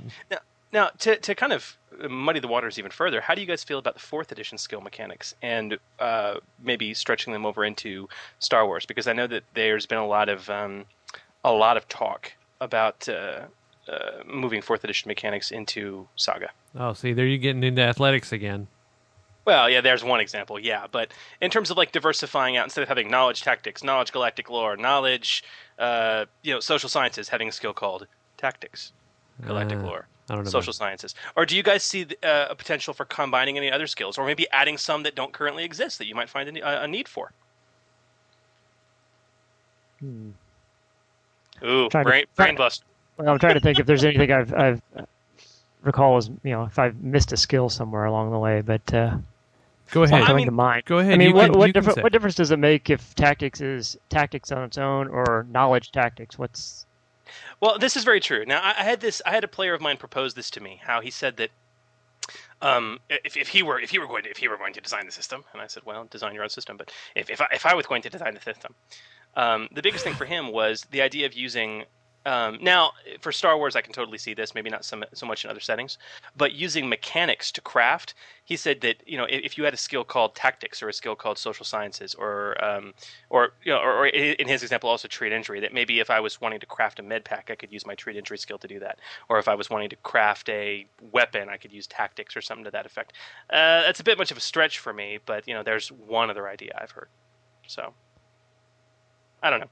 Uh, I, I- um, uh, I might allow a bonus that- for mm, that, that's a thought. the whole what was the was there there was like a evaluate skill before uh, appraise or something. appraise yeah appraise is gone now and i remember looking that over and there's really no equivalent to appraise. I guess you just do a, a straight intelligence check maybe. I, I don't know what you would do. Um, I'd, I'd Actually- like appraise. I want my appraise skill back i think is what i'm, I'm saying Actually, the, the one of the skills that I loved in uh, D6 was I think there was Streetwise was in there, and that was a nice catch-all for when Streetwise is character what characters wanted to go out and get information from just guys on the street or the underworld or whatever. And uh, there's ways to around that, but uh, that's definitely one that I I, I- I liked. Um, Yeah, from give Weston me a Games. knowledge jewel crafting check. You can kind of use social sciences for part of that, but it's This- it doesn't feel true. the same. This is very true. Now, okay, what, what? Now, let me ask you one question because one of the other beefs I've heard about a missing skill is profession. What do you guys feel about profession? Profession. Yeah, because that was one of the that was one of the three five skills. Um, and you know, if, if, if profession was added, you know, like profession merchant, profession jewel crafter, whatever, at that point you could make a profession check in order to appraise. but I don't know if it's after six one. after Uh, careful consideration, I've come to the conclusion that that idea is the worst idea I've ever heard. Sarli's in the chat going, profession can suck it. yeah, profession. Profession. I, I think profession's good for rounding out a character's background, but I don't think I've ever seen profession used during a game in any kind of constructive way. You know, other than say, you know, I used to be uh, a basket weaver, and uh, yeah, that's what I do. Well, and it also falls in, you know, crosses over with knowledge. I mean, anything that you're generally using profession for in the game, it's probably, oh, hey, I know this because I'm a architect or whatever. Uh, so it's really more like a knowledge check than anything else, uh, unless you have some sort of mechanic that between game sessions you're earning money or something along those lines. And frankly, in Star Wars, that's a little weird. So, are you gonna like have to waste a feat uh, to take it or something? Right. You know, because I would consider that to be an absolute waste of my feet. or or if you made it a profession, you know, a, a- some sort of skill, are you gonna you you know some characters don't have a lot of skills to begin with. They're probably not going to take that. Oh, yeah, you could make it a skill. That would that would be cool. That way, Ula could have like profession stripping. That would oh yeah, that would go over really well. There I'm you certain. Yeah. God. Although we ha- I've had this discussion a little bit with um, artistry, and um, because Yeah, there's one, yeah. there was that was one that was in West End Games, and uh, the the Snivvians used that. Uh, they they they sort of had part of their culture built around art, and uh, it sort of defined them as a species and what they would do and how they sort of view the world and appro- take an approach to things. And so I thought it would be nice to have something along those lines um, here as well, but uh, obviously we have not. well, potential for house rules abound. Yes. Yep. Very nice. Very Yep. nice. Yep. Well, thank you, gentlemen, for that uh, interesting foray into skills. We've had a lot of. If you guys haven't noticed yet, I'm, I'm bringing in some random questions that sort of combine a lot of various questions and and uh, suggestions and things of that we've had on our own forums as well as Gleemax of people saying, "Hey, what about this? What about this? What about this?" And so I don't know. It's really good to just get y'all's general thoughts on on it all. It uh, Right. it gives me gives me feel goodies. That's right. And I got goosebumps. Well, When- and these things that also differentiate the system from other systems too. I mean, y- Yeah, yeah. Right. There there is no there. I mean, despite uh, some mm, game actually, manufacturers Rodney claim- just had an interesting comment in the chat room. What's Yeah. that? Oh, I actually agree. It's one of the things he would change if he had it to do all over again. And I think that's Uh, referring to the number of skills allocated to the different ones. Well, there you go. We have just created canon errata right here the Order 66. Yeah. Uh-huh. Not only that, I am good enough to say that I'm going to make G canon. All right, George, listen up. Rodney has another comment for you. no silence. Yeah, that, that's that's very very silenced. burst into flames! Burst into flames! Oh man. Down, Rodney, down. Oh wow, that's perfect. uh, so you'll be continuing this discussion with Rodney and Gary, I see. yes, apparently we, we will be. We're gonna wake up tomorrow morning, and Dave's gonna wake up with um, uh, a horse's head in his bed that's been severed with a lightsaber. yeah, yeah, exactly. oh, God. Oh, that's that's fantastic. Yep. Oh yeah. Well, gentlemen, thank you so much for taking the time to come on and uh, and lend us your wisdom and your uh, dulcet voices. Right. Thanks for having us my- on. Yes, it course. was. Uh, as always, it was a lot of fun, and I uh, I enjoy listening to you guys laugh more than anything. Yeah. Oh, we, oh, we thank try you. and have a little bit of fun every once in a while. Every once in a while. I hope you guys are able to stick around for the post show, but um, uh, we, we'll, Uh, we'll I'm be. gonna have to bail out. Uh, I might get back in by, by the time that comes back around, but uh, no promises. okay. All right, No thanks. problem. We'll Been on look my- for you on Skype, and if you're around, we'll uh, we'll try and invite. Okay. All right, All right. guys. I've been on my feet since uh, very early this morning because of a young woman who I share a house with uh, decided to get up very early. Oh. So- Oh, yes. Yes. Being we, the daughter. Yes, we understand. I know how that goes. Actually, I believe my guests are playing Force Unleashed in the other room. So. Oh, Without hey! you. Oh, you, yeah. should, you should have had him. You should have had him. Wow! I mean, we had the we had Mister Force Unleashed right here. That's very true. We could have we could have said, "Hey guys, come listen to this." All right, now go listen to that. Now listen to this again. Now listen to that. Oh, see, it's the same guy. Ah. Wow. And then he would have gone, "Why are you playing the Wii version still?" Oh yeah. Beautiful. Beautiful, gentlemen. Thank you again. Thanks. Hey, not a All problem. right. You guys take care. Thank you very much. Y'all take care too. Thank you for spending the time with us. Good night. All right, and there they go, Mr. Sterling Hershey, Mr. Gary Astleford, two of Star Wars Saga Edition's finest, right there. And wow, this show is just going to turn out to be one of the best shows we've ever done. I think so. I think so too. All right, quick, uh, quick stop off for fragments from the rim, and then we will see you guys on the other side. Welcome, Jedi Masters, to Fragments from the Rim. How may we be of service to you today? Hi, this is Alex. And Trevor. This is segment 14 of Fragments from the Rim. For this segment, I've chosen a soldier talent entitled Man Down from page 18 of Scum and Villainy. What it says is that whenever an ally is within six squares that is reduced to zero hit points, you can immediately move up to your speed toward that ally as a reaction. And this movement does not provoke attacks of opportunity. If you have a medic character, this is ideal.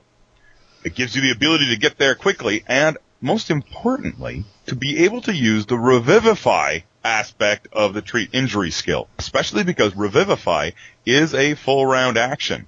It'll give you the opportunity to get there and bring somebody back from death. So all in all, a very useful talent if you want your character to be able to heal people easily and quickly in combat. Over to you, Trevor. And today I'm going to talk about the feat from page 24 of the Scum and Villainy book called Resurgence. And what's really cool about this is that whenever you catch your second wind, you immediately gain a move action to be used immediately. It doesn't say the movement, it says a move action. So you could draw a different weapon, you could do all those other things that you can do with a move action, or you could move. And then you can do whatever you were going to do for the rest of your turn. So you take your swift action to take your second wind. You take your move action, whatever it's going to be from this lovely feat. Then you can still move and attack.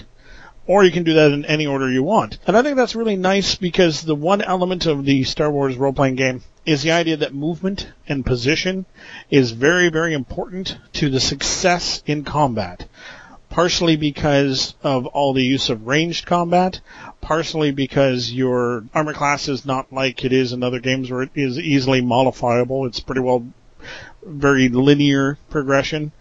And because the use of concealment and cover is, is an excellent strategic thing.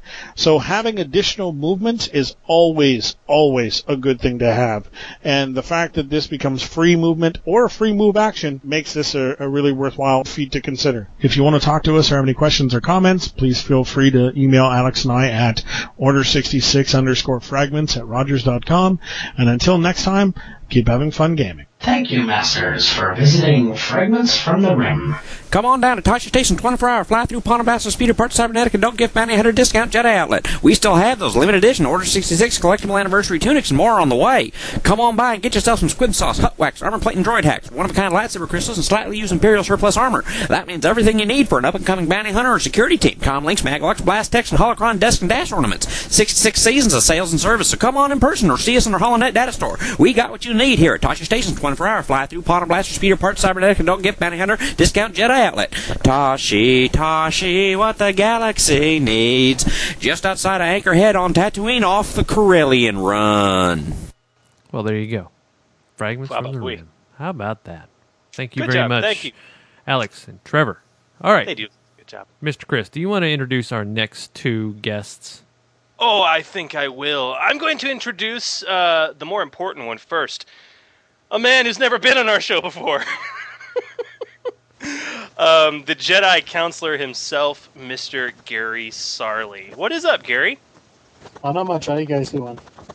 Well, we're fantastic. We're Very hav- good. And we're having our little audio issue again. This We is are having a little audio issue again. Oh, We're getting the, jeez. the wappa wappa wappa wappa. the wappa wappa. There you Okay, go. Okay, how about now? There you go. That's, Well, a that's little much better. Thank you. Yeah. Okay.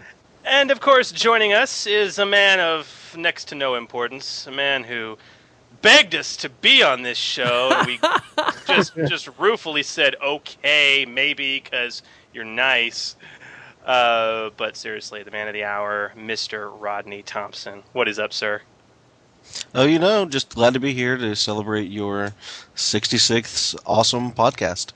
Hey, you know we appreciate it more than you know. And Chris, you were your Skype was busy gacking when Rodney let the cat out of the bag. But uh, Rodney, if you'll tell Chris again so he can have a little orgasm, what you've brought us.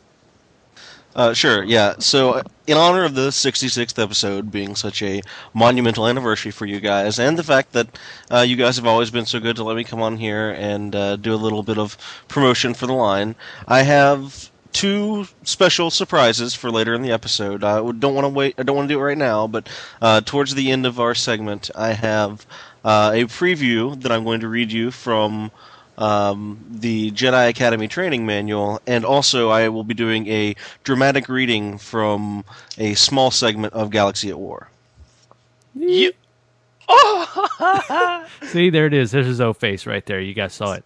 That's my O face. Ooh, okay, I'm happy. Well, let's get through this for Pete's sake. Yeah. See, now you're in a hurry. Now you want to go through all the questions just that fast. No, no, no need to hurry. No need to hurry. All right. Oh. Okay, so uh, we just jump in with questions again, if you guys don't mind, just like we did with the other guys. Hey, that's fine. All right, cool. All right, so uh, Tarong Jedi posted a question for you guys about the dual gear item enhancement that sparked a, a little bit of uh, of nerd debate on our forums. And simply, uh, it says this: If you modify an item with the dual gear upgrade, does the second item still have to uh, still have its own upgrade slot? For example, if you dual gear a, uh, a glow rod into a blaster pistol, can you then apply a secret compartment to the glow rod? Sure, that's not abusive, but perhaps I should have asked about the glow rod that contains a miniaturized blaster rifle with a targeting scope and bipod. See what I mean? This is a good question. Does dual gear use an upgrade slot from both items? I wouldn't let uh, both of them have uh, uh, their own separate upgrade slots. Uh, but I don't know. What's Rodney think? Well, actually, yeah, I, I did a little bit of uh, thinking about this, and I think the real key is to realize that you're not actually taking necessarily an actual glow rod or whatever and sticking it into your heavy blaster pistol. What you're doing is you're combining the functionality of those two items, right? So it's Right. it's sort of like this virtual this set of components, right? Not necessarily a, a full fledged you know glow rod. So what happens is when you make a dual gear item, you have you know your your main item, and then you take the functionality of the second item and basically build it into the primary one. What this means is there is no there is to to paraphrase the Matrix, there is no glow rod, right? You are merely inserting the the functionality of the glow rod into your blaster. Now, you obviously have to have an actual blaster for this to happen, um, but you don't have to first buy a glow rod. You're effectively paying for the functionality of it.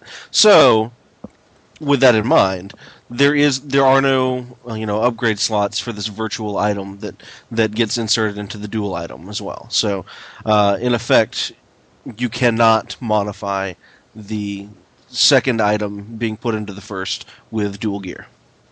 Wow. There you See, go. That's that's even even more more than I, I, I was just saying. Wow, okay, it's just it takes up upgrade slots in both. So you're saying I, I for example, if I if I got a blaster pistol and I want to throw a glow rod into it, um, I could you know it, the blaster pistol has the one slot I can use, but I could say strip it and then add another slot if I wanted, right? But I can't do that same thing with the glow rod because the glow rod is in essence a new uh, it, part of the blaster pistol now. Yeah, basically, right? It, that that glow rod never really existed. You basically just bought the parts and pieces to create the functionality of the glow rod. This makes sense. At least that's the perspective I take on it. I mean, by by a super strict reading of the rules, you could theoretically say, "Oh, you're actually physically combining two items," but then that actually creates a what I call the infinite loop of item co- combination, whereby I could use the dual gear uh, modification on the second item as well, and then on the item that you put into that item, and then the item that you put into that item, and then you put the item into that item, right? And it basically becomes like this Russian doll of, of gear, right? It's a it's a blaster pistol, glow rod, comlink, camouflage netting, X-wing, right? And it's just like what? Well, this question uh, actually sparked off two others about weapons modifications that we had on our forums. Um, Dave, you want to take those away? Okay, sure. Darth Pseudonym here says When you strip for design, does the weapon become an exotic weapon, or is it only exotic for purposes of proficiency? The reason I ask is that if the weapon actually becomes exotic, then it suddenly requires feats and talents that are exclusively for that single one in the whole galaxy weapon. Blah, blah, blah. A soldier who extensively modifies his rifle, her name is Vera, and strips it for design, would suddenly be unable to use his weapon focus, weapon specialization, and devastating attack. And, uh, you know, I think you're overthinking it, Darth. Um, go have an Advil. Well, it makes sense to me that it's only for proficiency's sake, but I, I could be wrong, gentlemen. Well, my my first inclination would be that it's it was really for the proficiency. The idea is that you're making the uh, um, you're doing something to make the item uh, so specially tailored that you have to put a little extra effort into it, and that's represented by one feat. Um, it I I know I didn't mean for it to be like uh, uh, okay now you have to feat you ever took for this thing that you're supposed to be really good at. Um, but you know, technically, I could see somebody reading it like that, but that certainly isn't how I would how I would enforce it. Uh, well, I, I actually going to take the opposite uh, opposite way of looking at it. If you've modified uh, Blaster to the point where it no longer, you know, basically uses the same proficiency, then yeah, you're you treat it as an exotic weapon, which means you need to have the right feats for that exotic weapon. Now, that being said, if I got to the point in a campaign where one of my players was creating this this new exotic weapon for all intents and purposes, and he had invested all of his uh, feats and talents into the original item, I would actually say, you know, that's a good at that point in time when you create that, you you can basically dedicate your character to that weapon and basically say, you know what, I am I am so invested in my weapon that it, it has become a a part of my character, and I would let that person swap out those feats and talents that he had invested into, you know, the pistol or the rifle or whatever for that exotic weapon. Alternately, I would encourage him to go into, say, uh, Gladiator and pick up the uh, talents that let you use all exotic weapons and convert all of your talents over into, you know, that particular exotic weapon as well. So, um, it, it, it by rules, yes, it becomes a new exotic weapon, and you have to have the talents and feats for that exotic weapon. But once again, you should probably remember the cardinal rule of being a game master at this point, which is don't be a jerk. And if your player really wants to invest in, in his weapon as, as as a core part of his character, right? I mean, you talk about Vera, everybody thinks about you know immediately when you mention J- Vera, everybody thinks of Jayne from Firefly. Part of his character is that he is the guy that carries the big gun and the things that explode, right? So it it you know in that case, I think you should let your player you know build his character to you know the way he wants to right you shouldn't necessarily punish your player but your player may have to make a choice right do i create an exotic weapon and invest you know my talents and feats in that or do i keep it as a rifle or what have you and that'll give me a little bit more versatility down the line Yeah. Well, so I, it sounds. go. I. I. No, uh, correct me if I'm wrong, Gary, but I mean, I think you guys are really kind of saying the same thing, but not really. Just, We're, kind of in a different way. differently. Yeah, that's what I'm Um, thinking. It, it, we're, we're, we're both we both seem to be of the opinion that if the player has invested so heavily in this, you know, one thing that he does, it, you know, if you know, and you're like 16th level when you finally, you know, make this modification, it'd be you know, kind of counterintuitive to say, okay, now you suck with this weapon, you know. uh, but it, you know, if you if you you know let them retroactively change uh, their feats or you know or something to that effect, you know, uh, you know, whatever way you get around it, you just want to you want to make sure that that that character continues to be the badass that he was Right. because he Right. shouldn't take a step back at any point, you know.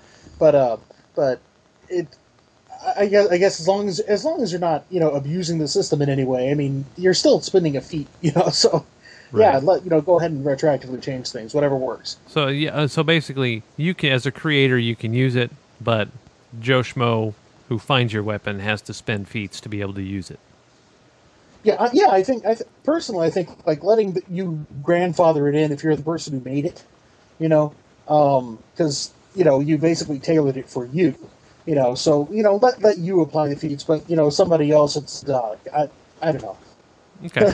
but whatever Rodney says, Yeah, whatever Rodney says, that's what we always. Yeah, whatever, whatever Rodney says is what is what goes. whatever that guy says right there. Okay, so related question from Elias Windrider, Mr. Professor with the glasses. He asked uh, this clarifying question. So, um, Well, the, the discussion got on like stripping and enlarging weapons. right, right, exactly. Both of, and both so of which yeah, give you upgrade slots. Yeah, so, you can you can make upgrade slots or, or create upgrade slots. So you it's been clarified already that you can you can only strip a weapon once, right? So his question was, can you gain an upgrade slot by stripping, um, and another by enlarging the weapon? Can you do it that way?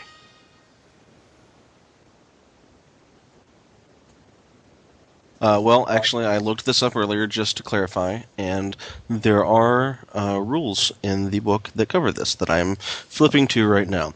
On page 37 of Scum and Villainy, it says um, under gaining upgrade slots, you can gain more upgrade, upgrade slots for a piece of equipment by one of two methods. You can strip it, removing some existing feature as detailed below, or you can increase its size. Unless a method of adding more upgrade slots specifies it can be applied more than once to the same piece of gear, it can't. Therefore, my understanding, and at least the way that I have ruled over the past, let's see here, X months since this book came out, is that no, you cannot do both. You can do one or the other, but you cannot do both. Well, it does Yeah, that, kind that of was say. my uh, yeah, that was my understanding too when I was when I was um, um, uh, editing that chapter is that uh, um, stripping and uh, enlarging are both basically different versions of the same thing. You're in some way, you know, uh, hobbling the the item's original characteristics, and uh, it's just they're just you know. Uh, you know, one of the, you could think you could think of uh, enlarging as as a stripping of size, but it would just be really counterintuitive to say you're stripping it when you're actually making it bigger. You know, that's the only reason it's really listed separately. Got it.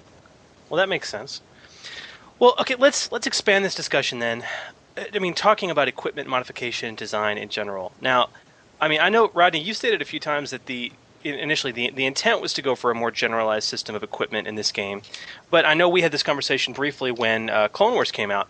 That as the books have come out, the upgrade system from Scum and Villainy and the, the specific weapons with specific tweaks, such as those found in the Clone Wars campaign guide, have kind of started to move away from that. And this has given a lot of players what they want, and it's been angering others.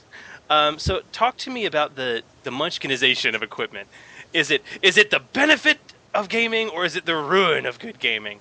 I mean, what do you guys think in terms of equipment generalization versus the specification? How much of it is too much? What should be allowed, and when is it good or bad for a game? Well, personally, I. Sorry, I had a little bit of microphone difficulty there. Um, personally, my opinion is basically that we've we do better for the game when we make sure that everything meshes well together. Now, that doesn't always happen, right? I understand that. Uh, you know, it may be hard for people to to realize, but yes, sometimes mistakes do occur. Um, I, I kid, but you know, basically, yeah, it's it's you're never gonna have a perfect system. My intention was that we would start with you know very generic stuff and continue to do so, but as time's gone on, um, you know, we've we've kind of exhausted a lot of the larger you know categories of weapons and have uh, basically our designers have gotten to the point where you know there are there aren't any more general categories jumping out at them, and they've started looking at specific models like in Clone Wars. That being said, it's my goal to make sure that you know we continue to go with more generic items and weapons that don't have specific models and that basically follow the same traditions as the core rulebook. Um, you'll notice, you know, Clone Wars is actually kind of an exception to the rule where it Hmm. talks about specific uh, models. But then, if you look in the Legacy Era campaign guide, uh, even though we mention specific models in the text, all of the weapons are are sort of general weapons that have their own functions and their own. Um, uh, their own mechanics in, intended to mesh with those of the core rules. So, I think going forward, we're going to try and continue to do that. Excellent. Um, so, I mean, in, in in terms of your own play, I mean, do you have you found one thing to be good or the good or bad in terms of, of your own experiences? In terms of in terms of when you're playing, have you have you have you had situations where the, specialization becomes a problem and you have over munchkinizations, and have you had situations where the generalization be, generalization becomes a problem in terms of your own players? What do you find they have more of a desire for? Well, my my own players actually tend to lean more towards the okay, you know, I just want to take a blaster pistol and I want what's interesting about my character to be, you know, my talents and feats and stuff like that. So I think that my personal experience has has leaned more towards the sort of philosophy that we created in the core rulebook and in a lot of the different uh, rulebooks that have come out since then. I don't know, you know, for certain that my experiences reflect those of the general population as a whole of all Star Wars players, but I.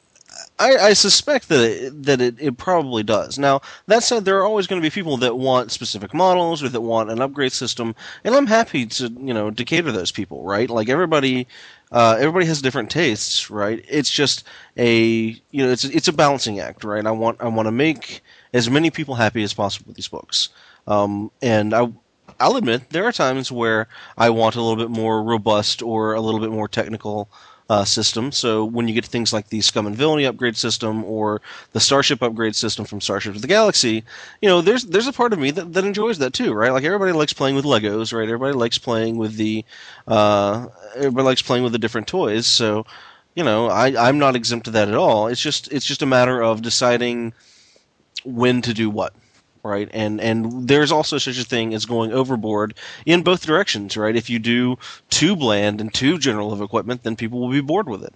But if you get too techy and too specific it gets too hard to develop it gets too hard to manage those mechanics and it also you know it can bog things down and be intimidating to people right?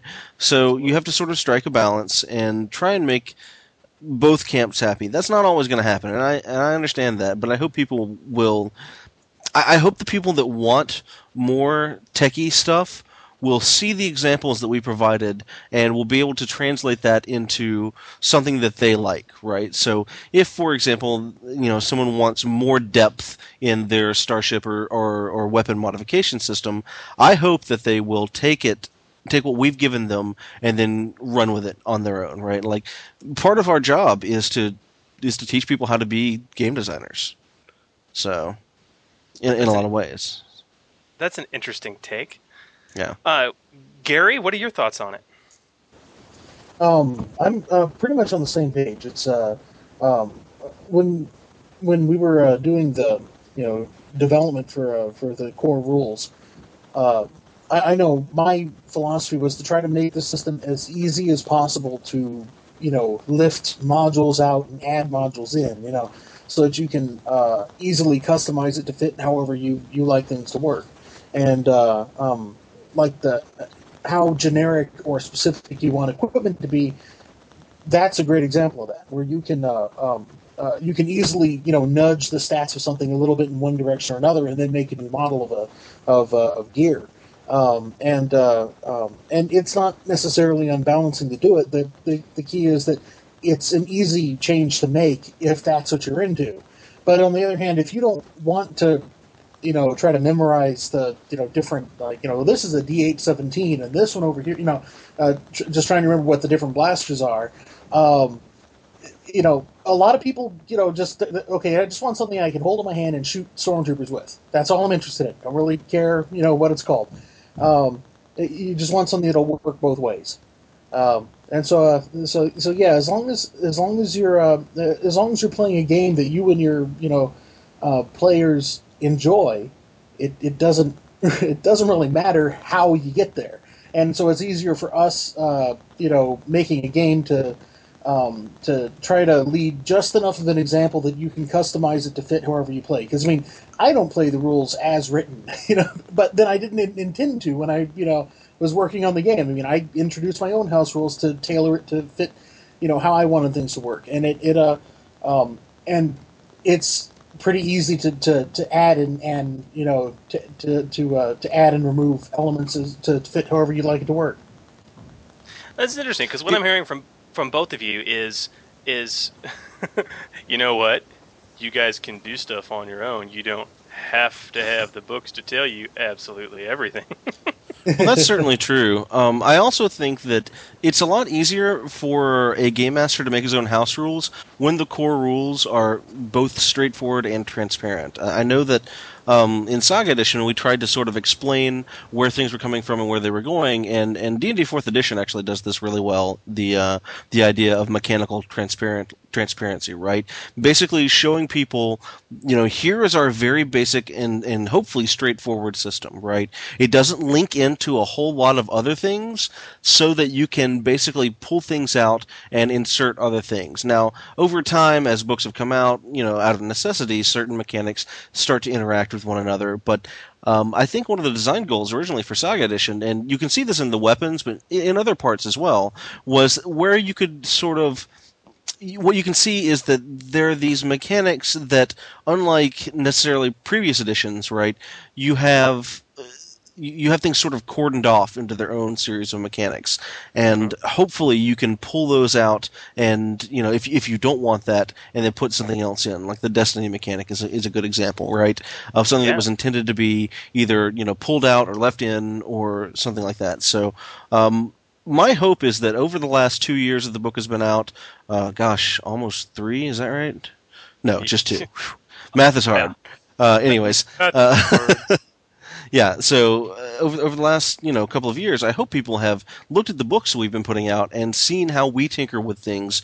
And I I think upcoming books are going to do an even better job of sort of teaching game masters how to do like you know armchair game design, right? Like I think one of the best parts of Scum and Villainy, for example, was the uh, skill DCs by level table. I really wish we could have put that in the core rule book because that's a great thing for game masters to use in create not creating not only adventures but also figuring out you know hmm what should what should the skill bonus for this computer system be? Or what should the you know what what should I've got this CL7 poison. What what uh what attack bonus should it have right? It's this thing, these things that kind of teach the game master how to tinker with the mechanics. And it's made all the easier by a more straightforward base system Wow, I, I would definitely agree with that. Now, you were not in uh, on the cast earlier uh, when we had our uh, our announcement section, our news, and so since we're talking about upcoming books, I just want to get an obligatory no comment from you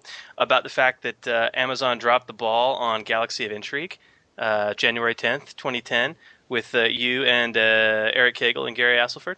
Can you tell us anything about that, Rodney? Well, Chris, you know that as a loyal uh, employee of Wizards of the Coast, I cannot con- comment on any book, real or you know not real, that may be uh, coming out in advance of those we have announced in our catalog. And at this point, we've only announced books up through s- the Scavenger's Guide to Droids. Thank you for that no comment. Excellent. All right, next question, Dave. You want to take it? Uh, okay. Um, Was this one the one from Shen uh, forty eight ninety one? oh, that was the actually that was the last question I had. I didn't have any more questions. Oh, okay. So if you've got more, go ahead. No, no, hit us up with it. No, that's it. I don't have any more. Oh, okay. Um, well, then I oh, yeah, that's right. I got, got this one in um, from uh, Shen uh, forty eight ninety one. Um, he posted up a question about mind trick, and uh, he he posted this up. He said, "I have a level one Jedi, uh, actually a Jensaarai, uh, with the mind trick force power, and the way he interprets this ability is too powerful, in my opinion. In our last session, he put in a suggestion to an enemy's leader prior to combat that he return to his ship and leave the area. Now, the core rulebook doesn't specify when this effect wears off, nor does it specify uh, how strictly the target adheres to the suggestion. My fear is that this ability will become too powerful in and out of combat by allowing him to ask targets to do something rather than succeeding on persuasion or deception checks, or allowing other party members to do so. Now, the rulebook does state special. If you're making a suggestion, you could spend a force point to improve the target's attitude by one step, plus one additional step for every five points by which your use the force check exceeds the will. So here are my questions simply. First, does the above quote imply that a character's attitude affects how successful or how closely the target adheres to uh, the mind trick suggestion? Would a change in attitude alter the success of future attempts on the same suggestion? And two, is there a time limit the individual continues to act on this suggestion? So, interesting question. Um, gentlemen? I'll let uh, I'll let Gary tackle this one first and see what he has to say before I jump in. Oh, just let me say something wrong and then say, "Oh, that's com-. no." um, uh, the, uh, the the way that uh, that mind trick works, it's not um, uh, mind control or a, or a charm spell from D and D or dominate or anything like that.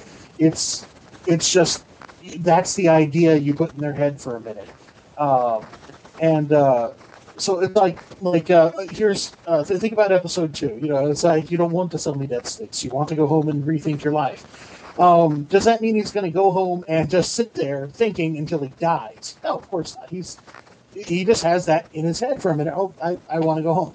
Um, he'll go home, think about things for a minute, and then probably go out and get back to what he's doing the next day. It's more that it, it just make him, you know, um, reconsider what he had been doing. Um, and the same thing would apply. It's like you, you want to leave, you know, then go, yeah, I want to leave. That's just what's in their head. Uh, but it's it doesn't make it where they never want to come back.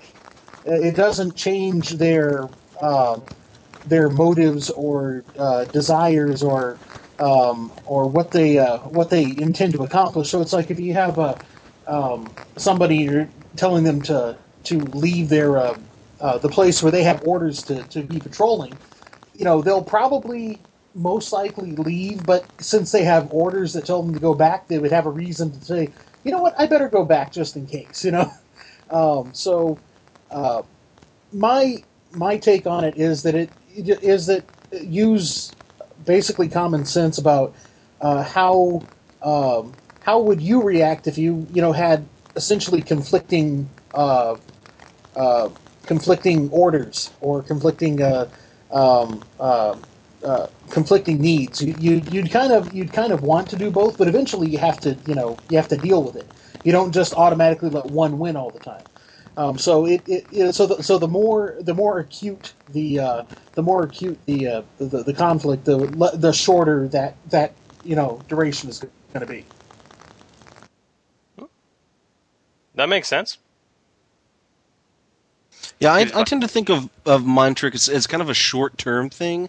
I would say that if you're looking for a good uh, rule to make a judgment call, I would say that after about a minute, the the idea is no longer fresh and no longer in the forefront of that person's brain. So, you know, you, you might be able to distract someone for a minute or so. That's why you know Obi Wan Kenobi is able to distract the stormtroopers, and then you know a minute later he, he and Luke are gone and are in the uh, Mos Eisley Cantina. So I, I think you can kind of count on on the effects of mind trick lasting for about a minute or so. Right? It's a it's a nice way to sort of sort of get past a situation non-violently, but I think that the moment you start trying to use it to game your way past every con, you know, uh, every combat or to basically waltz through a, you know, the Death Star, then you to start thinking, okay, a minute later, what is this guy thinking, right?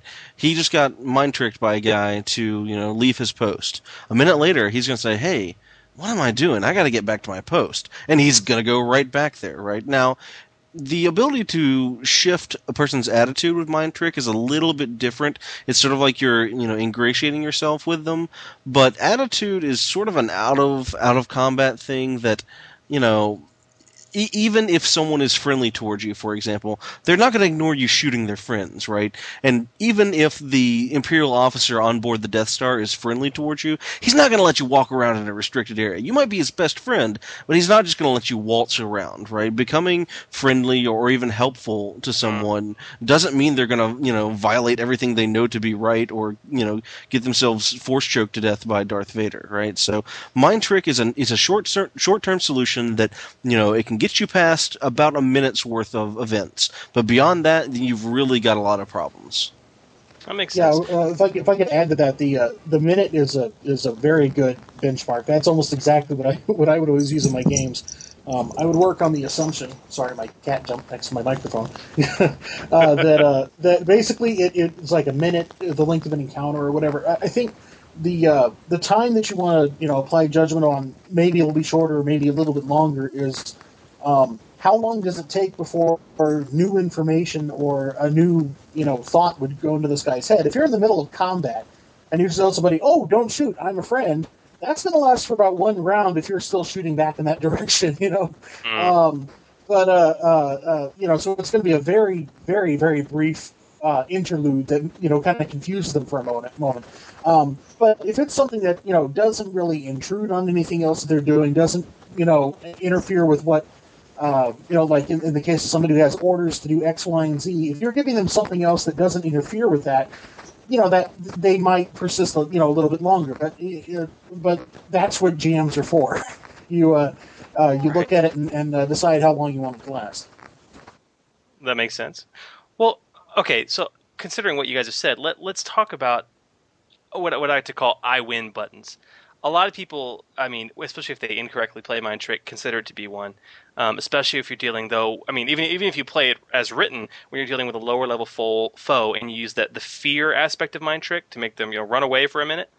Um, other things like intimidation, for example, often cited as being too good, too powerful. You know, one one really good check and I could take somebody out of the fight. You know, but when a, when a GM tries to run persuasion with with, with that much awesome sauce all over it, um, uh, you know, and it can often lead to problems in his game. But if he tries to scale it down, he's often the brunt of anger from the player doing the persuading in, in that particular instance. So, what about thoughts on this, guys? I mean, talk to me about I win buttons and, and abilities that you think might be just too powerful if they're played incorrectly, and, and how to handle situations when it comes up in games. Because a lot of the questions we sometimes get from new GMs, especially, is saying, "Hey, you know, I got a player that's using this rule to walk all over me. It's in the middle of the game. I never thought about it happening this way. I, I don't, don't feel comfortable just making a rule on the fly, or if I do, I'm asked to justify it. I mean, what what are your guys' thoughts on on that? I, I think it's easy for especially new game masters to forget that it's well within their rights to make rulings on rules that seem you know out of place and to be honest with you there are going to be times where you like I, i'm just going to say it right now if you're game mastering Star Wars, there are going to be times where you're going to see something and say, "Hey, that doesn't make a lot of sense. I don't think that should work like that." Right? And that's just an accepted part of of game mastering. So if you are a new GM and you're listening to what I'm saying right now, don't be afraid to make a call. But above all, remember when you make a call to do um, these few things. First of all, give it a, a moment's consideration before you make the call. Once you make the call, remain consistent about that at least throughout the session, uh, if not throughout the rest of the campaign. And then third, don't be afraid to do an after action report, right? You don't want this to slow down your game, but after the, you know, after you make this call, run with it for the rest of the session and then after the session then have your discussion with your you know your players about whether or not that was the right call or not. Um, we're not going to get everything right. There's just there's just no way that you know any any game developer or whatever will catch every single thing. And there's always going to be issues uh, that come up. And then there's going to be issues that come up that we did get right but don't work for a very particular situation in your game where you're going to have to make a call right? Even if we got everything right on the development side of things there are going to be things that pop up and we we expect that. I, I really wish we had talked more about improvising and um, making judgment calls and stuff like that in the core rulebook because I think that the rules actually work best when they handle most situations, and then we give you, the game master, the tools to adjudicate the very specific situations, right? Um, intimidate is one of those examples where we create a blanket rule that is really geared more towards a very specific situation that, when applied to many situations, can be well, you call it an I win button, but it, it really just is significantly more effective than other comparable things, right? I mean, it might not necessarily be, you know, game breaking. It's just significantly more effective. So, give, going with the running with the example of, of using persuasion to intimidate and cause people to run away and stuff like that. If we had given more general rules for persuasion instead of hard coding the actual effect into the skill, then we could have also provided guidelines of, hey, here's how you can use this in several different situations, you know, that are a little bit more more tailored to that. It's it's actually a, a design philosophy that I'm I'm really just came to understand uh, about you know two and a half years ago when I first started working at Wizards of the Coast that there are there are significant advantages to not only creating um, rules that apply to most situations and that are more you know simple and straightforward, and then teaching your game masters how to adjudicate on the fly. And and part of that's part of the reason why I'm so enamored with the you know like the the sample DCs table that we put in Scum and Villainy is because we can use that as a way of providing a simple rule, like a, a straightforward rule about say um, those different missions that are in Scum and Villainy, and then let the game master design the specific mission using the tools that we give you. Right? It, it's like instead of providing a rule and some minor tools, it's like providing a lot of different tools, if that makes sense.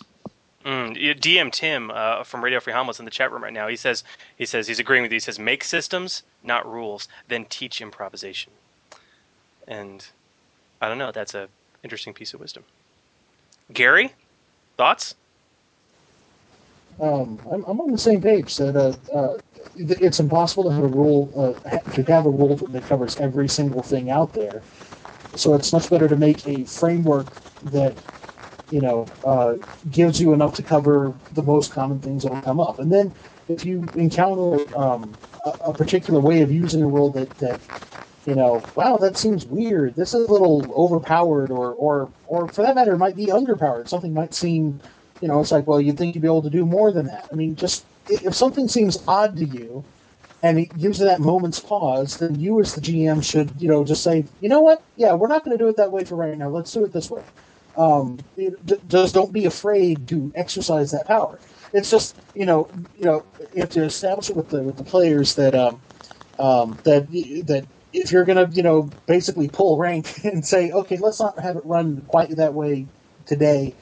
Let me. That's why give me some time to think about it before the next game. Um, it, you know, do have them um, have them understand that, that you can change. Um, uh, you, you might you might you know at the next game say you know I gave it some thought and I, I decided that okay let's have it run this way or the the other way or whatever. Um, I think the one time you need to be careful is if a if a, if a player has um, you know just spent a, a, feat and a talent or something to try to game the system for a particular skill and, and you say no nah, I don't think it's supposed to work that way. Um, and you know the player obviously is going to feel like, okay, come on, I just put a whole bunch of, you know, I just came up with this really cool thing to do. Um, that's where the GM kind of has to, you know, um, say, okay, since the rule doesn't work the way you thought it would, maybe we can, you know, adjust your character a little bit. Um, instead of you having what you would now think of as a as a wasted feat, because you wouldn't have taken that feat if you knew that it didn't work that way. Um, but but yeah, it, it's there's there's no way to cover every situation like that, and that's why we have it. That's why there's a GM. There you go. That's why. And uh, Rodney, don't beat yourself up too much about lack of stuff in the core rulebook. I think you guys crammed enough in there, and a lot of people seem to be pretty happy with it, especially from the fact that, by the way, congratulations, uh, you guys are nominated for an Origins Award, which uh, Thank you. I think is absolutely fantastic. I can't wait until May to find out, or until uh, until a, a few weeks. Um, well, no, it's what Origins is what uh, June. June, June. That's right. Twenty fourth to twenty eighth. That's right. We just talked That's about that. Um, and you're going to be there, correct? I am going to be at Origins this year. I'm I'm keeping my fingers crossed because I've been nominated for an Origins award before, but I've actually never won one, and it would be nice if Saga Edition could uh, could walk away with one. We're nominated in two different categories, um, although we're also competing with ourselves because uh, we've got the core rulebook nominated in the same category as the fourth edition player's handbook, which you know gosh, that's uh, that's a pretty big competition. And then we've also got the Knights of the Old Republic campaign guide nominated in the same category as the Forgotten Realms campaign guide. So I'm hoping that you know we don't cannibalize ourselves too much there. And also, uh, I have a third book nominated in the uh, best supplement category that I wrote for Green Ronin Publishing, uh, Buccaneers of Freeport. Uh, I didn't write it by myself, but I was part of the writing team on it. Uh, it was actually my last freelance project before I started working at Wizards of the Coast. So I'm I'm hoping you know I, I'm hoping to walk away with something, but if not, it's just an honor to be nominated, and it really says a lot because the nominees are not only chosen by uh, you know a group of our peers, but then they're voted on by retailers at GAMA. So that means that not only do other people like what I've been doing in the industry, but also you know retailers have seen that their fans like it. So I I got to tell you, I'm I'm very happy with Saga Edition. I think it's um, a great game, and I think I mean I have a lot of fun with it, and I think a lot of people out there do too. But there's there's always going to be times where I wish I'd done something something different, or where I can see room for improvement. So uh, if I ever say, "Man, I wish we'd done this," then it, it's not it's not that you know we're not happy with things. It's just you know there's there's always there's always things being learned and always more that can be done. Excellent.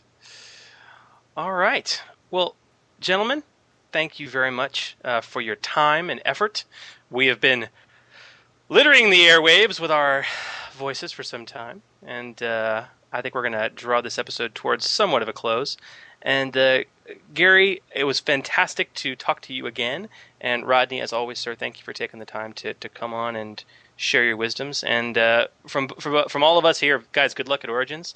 And um, and I'm going to go ahead and throw it out there now, Rodney, that uh, we we darn sure will better have you back here in just a couple of weeks to talk about um, uh, the Jedi uh, the, the Jedi book coming out. And speaking of that, Yes. so- Speaking, speaking of that, you, you mentioned that you had uh, a little something that maybe I'd like to hear. I do. So I have here, I have an actual copy of the Jedi Academy training manual here in front of me, and then I have an early galley printout of Galaxy at War. Which, uh, for those of you who aren't uh, employees at Wizards of the Coast, a galley is a just a printout on. Uh, basically big pieces of paper that shows us what the book's going to look like and we go through several rounds of galleys to um, basically scratch out uh, things that don't fit or change that make minor changes and stuff like that. It's sort of the last step before things get sent off to the printers. So I'm going to give you guys a little taste of each of those uh, as as thanks for such a great podcast and everything. But before I do so, uh, well, actually, as a part of that, I'm going to let you guys pick um, the previews that I give you from the Jedi Academy training manual. And the way that we're going to do this is I'm going to give each of you, Chris and and Dave, I'm going to let each of you pick a page number, and that page number uh, can be anywhere from page oh, let's say nine uh, to page 160, because the first nine pages are like introductions and and uh, stuff like that. So page nine to oh, let's say page 159. Right. I want each of you to pick one page, and I will I will tell you what's on that page. Forty-two. I knew you were going to say that. I knew you were going to say that.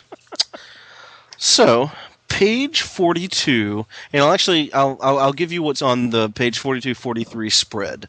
Uh, page 42 falls in our philosophy chapter, and in that chapter you find uh, information on the you know the Jedi Code and uh, what it's all about. But the interesting thing about the page 42 to 43 spread is that's also where you'll find the rules for Padawans and apprentices. Uh, and basically, it's where we've included rules for taking on a Padawan and uh, and how to train them and what happens when they reach knighthood. The interesting thing about training a Padawan is that once you've trained a Padawan all the way to knighthood, which is a uh, a uh, it's it's not a very long process because your Padawan will actually level up much faster than you. Um, once you've trained a Padawan from from first level all the way up through them reaching knighthood, that unlocks the mentor uh, Force Secret, and at that point you can take Mentor, which we had mentioned before in Knights of the Republic, but we're now actually uh, putting out. So that is uh, that's the benefit of that. It un- unlocks a special Force Secret that you could not otherwise take. All right, and Salura is going to expect that in our home game, but whether Done. whether the book is out or not. But you know, Done. I'm telling you right now. So Salura just took a Padawan. So yes, done and done. All right, so that was that was Chris's choice. So Dave, let me hear yours. I'm I'm really surprised that Chris didn't go for it because we are, after all, the order of 66. So I'm going to choose 107. 107. No, actually, I'm going to choose 66. Of course. good call. Good call. All right. Excuse me. Uh, all right. Page 66 and 67 fall in the middle of, well, not quite the middle, of our equipment and artifacts chapter. Specifically, our section on holocrons. Uh, page 66 itself talks about using a holocron in combat, the kind of benefits that you can accept to get, expect to get from them. Uh, it includes stat blocks for the Jedi Master Holocron Gatekeeper, as well as the Sith Lord Holocron Gatekeeper, allowing you to determine what those uh, holocrons know. Page 67, which is the other side of this spread, includes the beginnings of the rules for creating a holocron. Mm. I'm. Uh, yes, how- page how- 66 was good. How awesome is page 66 being the holocron? Oh, speaking of that, are you going to come on the holocron? Are you going to play Star Wars: The Old Republic and be in our guild? Oh yeah, absolutely. I, you can pretty much count on me uh, losing large chunks of my life to that game. Oh, that's fantastic. See, now we've got lots of famous people going to be in the guild because Witwer's going to be in the guild, you know. That's going to be awesome. It's gonna be very awesome. Yeah, but I think people are going to like the rules for uh, creating a holocron, uh, and like the uh, like the um, training a Padawan. This also gives you the ability to not only create a hologra- holocron, uh, it also unlocks a special Force secret as well. Woo wee! My gosh. See, now this is the kind of stuff. Ah, I, I feel so honored that you would do this for us. Share It's so fantastic. Sure. I'm well, the book the book actually comes out next week, I believe. So uh, it's not that far in advance of a preview, but uh, you know, I thought you guys would like it. Heck yeah! Still, that's awesome. Now, you you also mentioned you had something for Galaxy at War. Yeah. Now, keeping in mind the Galaxy at War is uh, still not even off to the printers yet. It's a September release, so you guys are getting this preview uh, four months in advance. But I did want to go ahead and tease everyone with a little section that's going to be in here, and I hope that people are going to like it. Today's dramatic reading comes from the section on advanced cybernetics, which is something that people have been uh, wanting for some time now. Oh wait, Clamoring. you know what? If it's a dramatic reading, then we need to give you some dramatic music. Word. Lay it on me. Uh, I'm not sure what I'm not sure what this is, but we'll see what it sounds like. All right. Are we ready? Yes. Total replacement cyborgs. On rare occasions, a character can be so severely injured that most of his or her body is beyond recovery, yet essential organs, such as the brain, heart, and lungs, still function. In some of these cases, a risky technique known as a total cyborg replacement can be used to preserve the wounded character. This replaces nearly all of the character's body with cybernetic replacements, leaving a mechanical shell around a few preserved organs. General Grievous is the most famous example of a total replacement cyborg, but Darth Vader's injuries were so extensive that he too could be considered a total replacement cyborg. When you would normally die, you can spend a destiny point to preserve enough of yourself for placement in a total replacement cyborg body. Your allies must transport you somewhere capable of performing the delicate surgery, and a cybernetic surgeon must complete the changeover surgery, which is identical to installing six cybernetic prostheses. Once the process begins, all six must be installed consecutively without pause. If any of the surgeries fails, you die. If all succeed, you are returned to life, exactly as before, but now have six cybernetic prostheses and gain the cyborg hybrid special quality described below. You should work with your game master to determine your new appearance, which should be drastically different from your appearance before your near death. Hmm. Awesome. Delicious. I love it. So this is this is you know this could also be Darth Maul chicken feet too.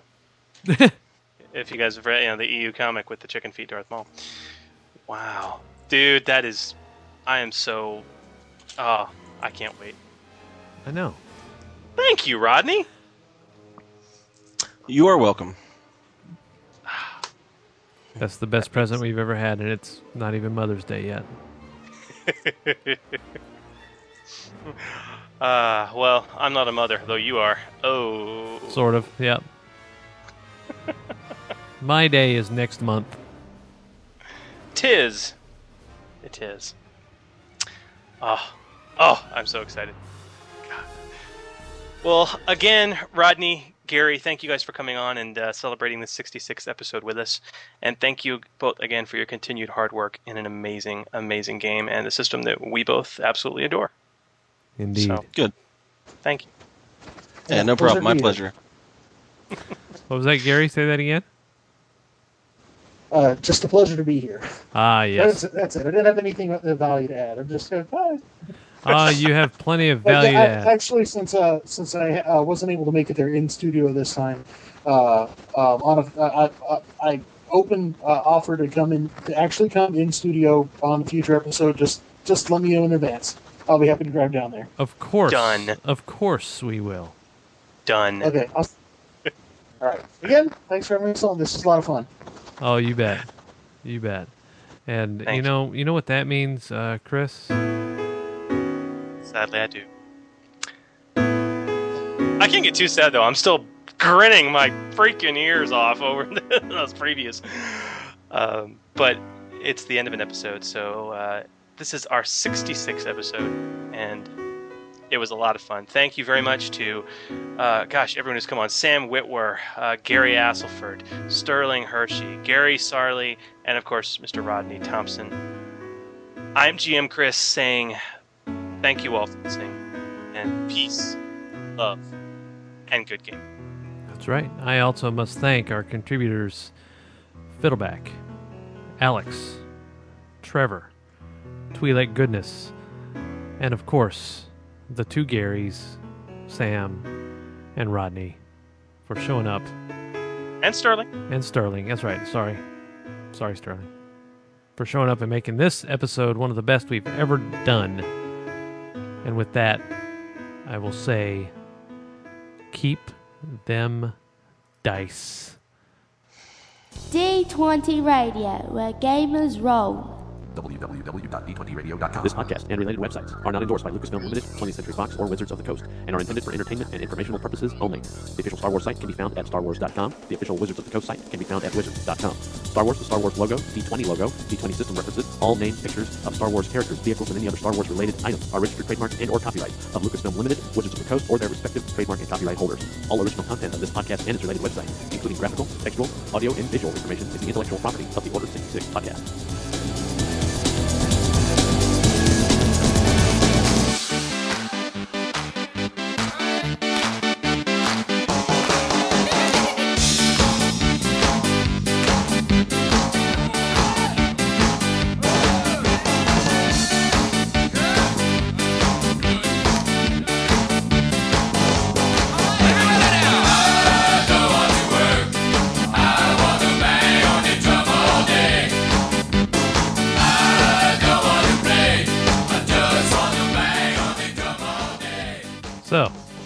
Daydreaming returns.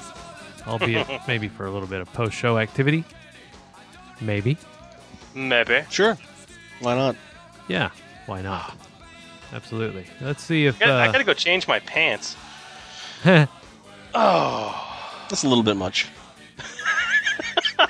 I know. Oh, Sarli dropped. yeah. Unfortunately, he did. Um, He did. I think I think Rodney's the only one. I mean, I, I see I see uh, Sterling still on, but he had his. Um, I know he had a thing to get to. So Right. Yeah. Uh, so that's Okay. Am I not enough? Is that it? Oh no, there's you're you're you're more than enough, dude. I mean, you're you are you are Uh, dude, I'm envious. Uh, you're going to Origins, man. I don't get the chance to. That Origins is a great little con. In fact, uh, back when I was still a freelancer, I used to go to Origins and Gen Con every year because Origins is the con you go to when you're a freelancer to actually get to play some games, and Gen Con is the one you go to to uh, try and get work from people. So it's uh, it's a nice it's a, Origins is a nice con because there's you know even if you are there meeting publishers or whatever you can also get a lot of gaming in because it's just much more laid back. And also, there's the big bar on two in uh, in Columbus, which is the bar in the hotel, the Hyatt, I think it is, where basically after six o'clock, uh, everybody who's anybody in the gaming industry that's at Origins is up there, uh, basically. Uh, drowning their their sorrows at the bar, so it's uh it's nice. I in fact it was at Origins where I got to be good friends with a lot of my um, my fellow game designers, uh, especially guys at like Green Ronin and Paizo and, and all the places, or all the companies that aren't Wizards of the Coast. Uh, I really got to know a lot of those guys pretty well at uh, at Origins. very cool. Yeah. Yeah, it's a it's a really nice it's a really nice little con. It's very very relaxing, and it's also a great place to play some kind of um, some games that you wouldn't necessarily uh, play before. I, I remember uh, the last Origins I went to. I played the City of Heroes role playing game. I played the game called Forbidden Kingdoms. Just like these kind of little um, smaller uh, press games that are that are a lot of fun and games that I just could never get together a group of of, of people to play. You know. Yeah, Well, I, like- I like cons just because you get the chance to do that so often. I, I play stuff at a con I would never get to play on my own, so it you know it's nice. Very nice. Do you know if you're going to be at Gen Con this year? I do not. Um, given the fact that they're sending me to Origins, it's probably unlikely that they'll send me to uh, to Gen Con. Al- although I hope they do, because I didn't get to go to Gen Con last year. And uh, even if they don't send me, I may go on my own. I I haven't decided whether I want to or not, um, because I am lucking out and using the trip to Origins as also an excuse to head home to the great state of Tennessee to see my family, and uh, with that, you know, that kind of frees up money that I would normally be spending on a home visit. So hopefully, I'll, you know, even if I don't get sent by Wizards, I'll uh, try and make it on my own dime. Uh, there's the, also the other complication that I really don't like flying. Um, I'm, I wouldn't say I'm afraid of flying, but it makes me very uncomfortable, and also it's like six hours of boredom and discomfort. So, um, there's always if at all possible. yeah, there's that, right? It's it's one of those things that I really don't like it, but um, I'm coming to to tolerate it more as I work at Wizards because uh, actually I had never flown before I went to Gen Con in 2001 in Milwaukee. Uh, and then I, I'd never been on a plane until I was, you know, 21 years old. Uh, and then it was another, let's see here, another five years before I flew again in 2006. And, and that was when I came out to visit Wizards of the Coast. Uh, and then since like the fall of 06, I've flown a ton just because of work. Because when you work for Wizards of the Coast, you get sent to conventions, and then there was also flying out for the interviews, and then flying out when I moved here, and then I got to fly home for Christmas now. So I've had to get a little bit more used to it. And yeah, I, I see people talking about taking the Amtrak or the train and stuff like that. It's just uh, it's a lot longer trip uh, on the train. So it's kind of the kind of the bad part about living in Seattle, Washington, which is you know we're about as far we- northwest as you can get in the United States. Yeah. It's kind of like living in Bangor, Maine. Yes, exactly. Only everything's on the East Coast, so even if you lived in Maine, you could drive there, right? Yeah. I got Right. super spoiled living on the East Coast before because, you know, oh, okay, we're going to Columbus this weekend, six hour drive. We're going to Indianapolis, six hour drive. We're going to Chicago, eight hour drive. We're going to Orlando, you know, eight hour drive. We're going to Atlanta, four hour drive, right? Anywhere I wanted to go in the southeast or Midwest, right? I could pretty much drive there, right? Like we flew to Milwaukee, but even then, I probably could have driven if I'd really, really wanted to. When you live in Seattle, you can't drive anywhere. It's like a four-hour trip to Portland, right? Well, Dave, you freaking love to fly, man. Yeah, I do now. Now, you know, and, and quite honestly, uh, yeah, all the gamers uh, that listen to this podcast know that my big deal of, about not liking to fly was simply my size. It was so Mhm. freaking uncomfortable, and my hips would hurt, and it yeah. But I mean, I, I've lost all this weight now, where I've lost a hundred and something pounds, and now you know I fit in the damn airplane, and it's amazing how much I actually like to fly now. So Tr- true story. This man calls me after landing from a business trip just to squeal about the fact that you didn't have to use a seatbelt extender. yeah, yeah, that was I mean, so literally, cool. he was giddy. He's like, I didn't have to use a seatbelt extender. I'm like, I'm happy for you, man. no, that actually that really is great. And in fact, I've been, uh, you know, trying to work on my own health, but I have a little bit of a a handicap. You see, my girlfriend is an awesome pastry chef, uh, which m- means that Oh. it's really, really tough for me to turn that down. Oh, dude.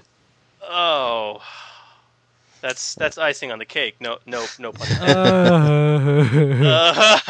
but a bum bum bum. That's so Yeah. funny. All right, so um, you know, post show being post show. Sure. What we need to do here is solicit a couple of questions, probably out of the chat room. Are you game? I am game. All right, and you'll see. I'm these also things- Rodney. Yes, indeed. You'll see these things probably start flying through here That happens. in like eight seconds because, of course, you know they have a delay. So, chat room, don't wait for the delay. Wait, answer me now. Don't wait for the translation. See? Well, now they're thinking about the question. Oh God, why don't, All why don't I ask Uh, him? okay. No. Uh, Uh, all right. Do you have any questions? You have five seconds. Chat room. Five, four, three, two, one. Well, that's not cool. It. That's it. There's there are no questions. Well, apparently the I've. wrath Uh, of the withdraw. Full. That's full on's question. The wrath of the withdraw. It's already I- been um, answered. yeah, I, I don't want to have any arguments with Full On Gamer today. Eh. if you exactly. So, um, huh? Oh, I see DM Tim's question about getting my D and D buddies on Radio Free Hommlet. Uh, so this is something I I haven't mentioned before, but um, about uh, six months ago, I actually became a full time D and D developer, and uh, I still do all my Star Wars stuff, but I am uh, I'm also full time on Dungeons and Dragons as well. Uh, I'm a D and D developer uh, as well as a uh, the Star Wars designer, developer, and line manager.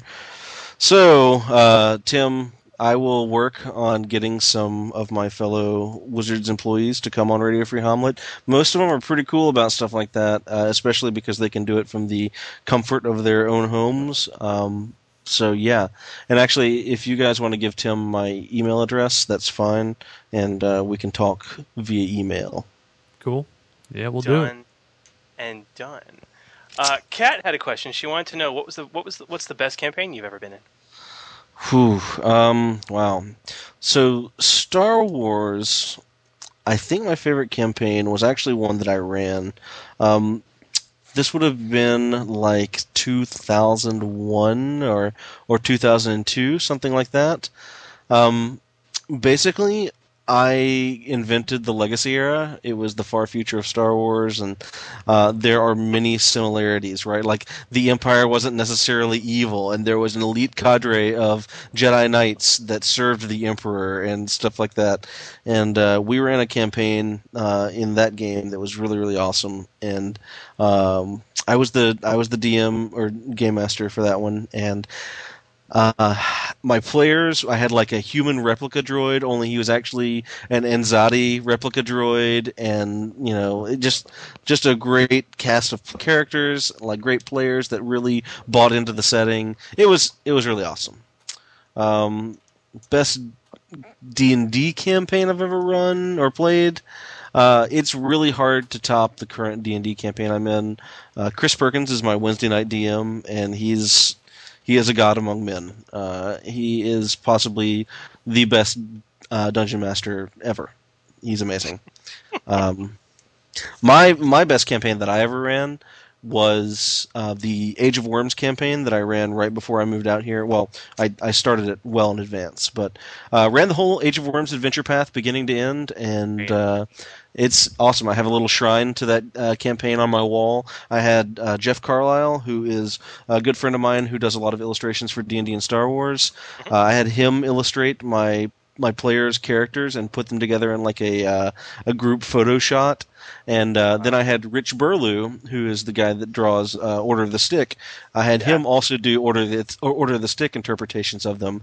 So I have both of those shots on the wall and uh, a signed poster of the cover of the first issue, uh, signed by Wayne Reynolds. So I have my little shrine to the Age of Worms. Awesome. So Fiddleback had a question. He said, uh, "So the uh, official Star Wars Saga Edition podcast is that uh, a done deal?" Uh, no, it, it's it's not a it's not a done deal, right? It's not a. Uh, it- Yeah, it's just called something Order that 66. resources. Yes, right. I'm okay. it, it's something that takes resources, and unfortunately, uh, resources that I don't have. Um, it, it's not dead by any stretch. It's just a matter of um, getting into the podcast studio and getting it done, right? And um, yeah, and also you guys are doing an awesome job, right? It's uh, it's hard of me not to. You know, it's hard for me to say, well, could I really outdo Order sixty six, right? Well, okay, that means a Wow. whole lot for for you to say that, but uh, by the same Well, token, it, it's true, right? I mean, you guys have been here week in and week out, um, missing very few weeks. You've done 66 podcasts. There, I mean, you guys do a, a better job than I can do by myself, for certain. Uh, and also, you're you know entertaining and stuff too. Uh, the the advantage we have is that we can do things like our interview with with Sam, and we can talk about upcoming products. But uh, you know, also you know, I've said it before. I'm pretty much it for for for Star Wars design and development at Wizards. So I don't have a co-host, and it's hard to get on and do a a podcast without a co-host, right? Because then it just becomes you standing on the lectern, you know, speaking to the audience, and it's no, you know, it's no fun, right? So Yeah, I need true. I need a I need a Ponda Baba to my Doctor Evazan. There, basically. see, there you go. That's perfect. That's a perfect answer, is what that is. See, I would have gone with I would have gone. I need a Chewie to my Han, or I need a you know a Luke to my Leia. But you went for the the, the Well, you know. truly you know uh, nicely obscure reference. I, I well, not, but not that obscure nonetheless. That's wonderful. Right, exactly. yeah. Excellent. Yep. So, Very very very nice. well, um, I have a surprise, uh, Mr. Hershey. Mr. Hershey, are are you there in the audience, sir? Uh, yeah, I am now. Hey. Hey, Sterling is back. Fantastic. How's it going? It goes, man. Did we pull you away from something dreadfully important? Uh, no, no. They, my guests have now left. Um, we had a little bit of uh, dueling action on the uh, Force Unleashed on the Wii, and uh, we had a ten-year-old that was uh, totally kicking uh, a friend of mine's butt, and uh, so I had to go out there and show him how it was done, mostly. All right. Well, That's what all I about you? Kind of sucks. Uh, what about you, sir? Are you going to be at uh, Gen Con again this year? You told me you last time we spoke. You said you, you haven't missed one yet. Uh, actually, well, that's not quite true, but yeah. well, you going- said it was the one year you were overseas, right? There was yeah, there was one year since like 1990 or 91 now since yeah, I've been to every every year except for uh, the year that actually the original uh, the OCR was released, and uh, that year I was overseas and didn't dec- and decided not to fly back. But uh, yeah, I'll be there again this year.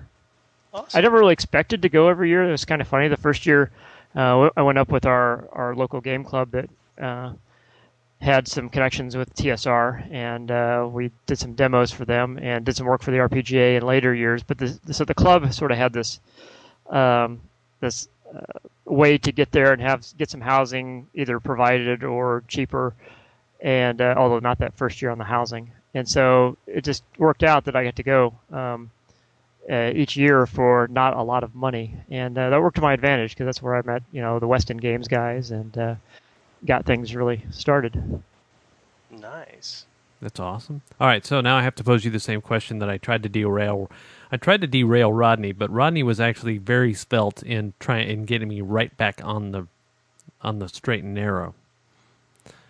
Are you going to play Star Wars: The Old Republic? And if so, are you going to join our guild? Yes, I will play, and uh, sure, I will. I'll join, join your guild. See, how awesome is that? Fiddleback, uh, Fiddleback actually wanted to ask you guys if uh, Trooper was an awesome class, but uh, I've decided we'll, we'll have you guys on the Holocron too and talk about that. yeah, I need to catch up on the all the different updates. I saw the Trooper one. Um, although, okay, I want to see if anybody else thinks this. It's nice that they're doing a lot of cues to like familiar Star Wars, uh, like artwork and things. But does anyone else think that they're drawing a little too much from the quote sort of future time? Like uh, maybe some of their armor looks a bit too stormtrooper-like and things like that, or is Yeah, that just me? No, that was the first thing that we said on the last Holocron that we did a few days ago. Is uh, is that yeah, three thousand years and the armor still looks the same, or three thousand years earlier and the armor looks the same.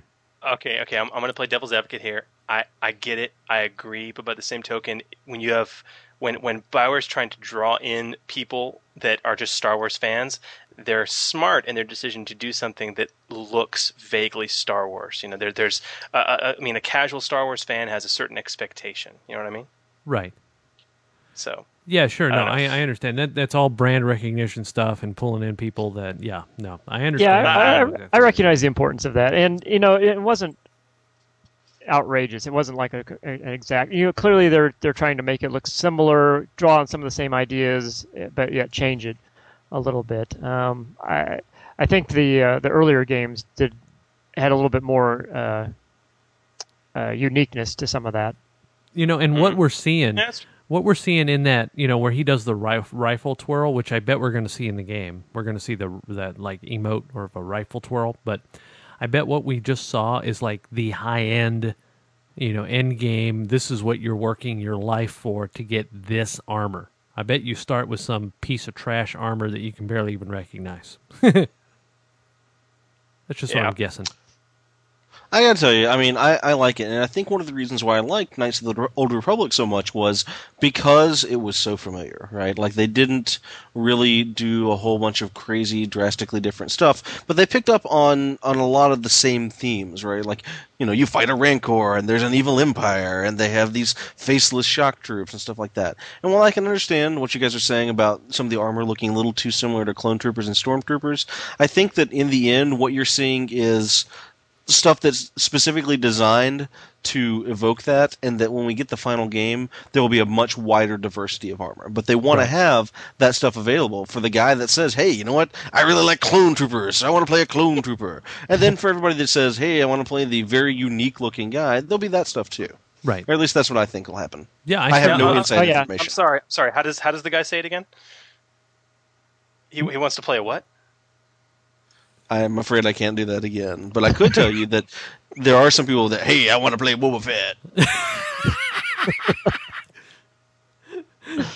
That sounded like uh, your uh, your old neighbor, just for a second, Chris. Oh, uh, dude! Russell. Uh, big shout out to my buddy Mike. Oh Yeah. yeah, one of my OG gamers. The guy, one of the guys I learned third edition with, is uh, he talking like this All the Yeah, time. kind of all the time. It was kind of like a grunting, like uh, hey, hey, hey, how you doing? Uh, uh, Yeah, you had to learn to speak Russell. Pretty much, pretty much. You know, and it, like if I, it was just kind of crazy. And the guy used to be my roommate too. It took me about uh, three months of knowing him to just start, understand everything he said, and then it's six months of living with him to start speaking that way myself, which is a little scary. Um, you know, I mean, if like like for instance, if I was if I was to walk into a room and go, you know, hey Rodney Sterling, how you going? What you doing? Which is, you know, hey Rodney Sterling, how's it going? What are you guys doing? Hey, all right. so yeah, yeah, yeah. And he he DM'd too. That was interesting. Especially You during want- you- dramatic moments. Yeah, you want to mine? Yeah, yeah. Uh, okay, so yeah, we she know. falls to the we ground. know. She's got a knife in her back. You've walked into a bar, and there's 38 people on your left, one of which is holding a knife. What do you do? That's what he said by saying, "You walked into a bar." That was that. Yeah, that was it. very, very bad. Very bad.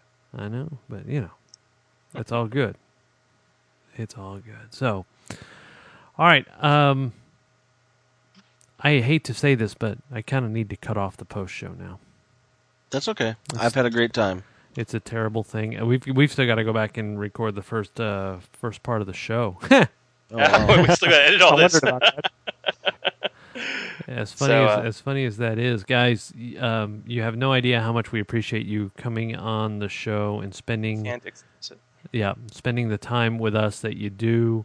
Um, we obviously are are very very fortunate to be in the position that we are to have the relationship with you guys, and we absolutely love the fact that we can help you guys on the back end. You know, if you if we help you move some product, great. But um, you know, it, that's not our primary motivation. We just Sure. love the game, and you know, we've we've managed.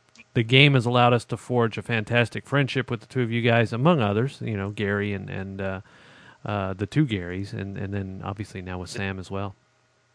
And that's pretty much what I got to say. I know. Cool. Uh, I, I'm I'm amazed by all of it every single freaking day. So Yeah, this has been fun. I'm looking forward to listening to the rest of the show. Yeah, me too. I actually didn't. I didn't hear any of Sam's uh, segment at all. So And I was kind of distracted. I had had it on, but I was kind of distracted trying to pull together some of the answers and kind of uh, take care of some other things. So I heard some of it. it was it was interesting. It was very good. Yep. Yep. Oh, uh, chat room. Uh, there's somebody in there talking about Star Trek. If you guys start dropping Star Trek secrets, I'm going to punt you out of the chat room. I'm just telling you right now because I haven't seen it yet. I was going to go see it, but it's too late tonight. That's Ah. okay. I'll see it tomorrow. That's too bad. Take my in-laws. There you go. There you go. All right, gentlemen. Thank you very much again, Rodney. We'll be back in touch. We'll probably, um, uh, if not next week, the week after, we'll have you back Well- on and we'll talk about the new book again. I won't be available next weekend. Um, once next every week, next weekend is ReaperCon anyway. Yeah. Okay, yeah. Like Uh, once the- every like six months or so, uh, me and a couple of guys uh, I work with, and then four or five of their friends drive up to Bellingham, Washington, which is like an hour and a half north of here, uh, buy a keg of beer, and spend an entire weekend doing nothing but playing board games. Dude, that's awesome. It is that awesome. Sounds, that sounds like the best weekend ever. See, and now And that's- Fiddleback that's is next weekend. Fiddleback is going to send you an invite for his podcast now too. yeah, I'm a, I'm a big board gamer, and I, I didn't used to be, but then I moved out here, and a lot of the guys I work with are into board games, and since then, uh, I've kind of become an addict.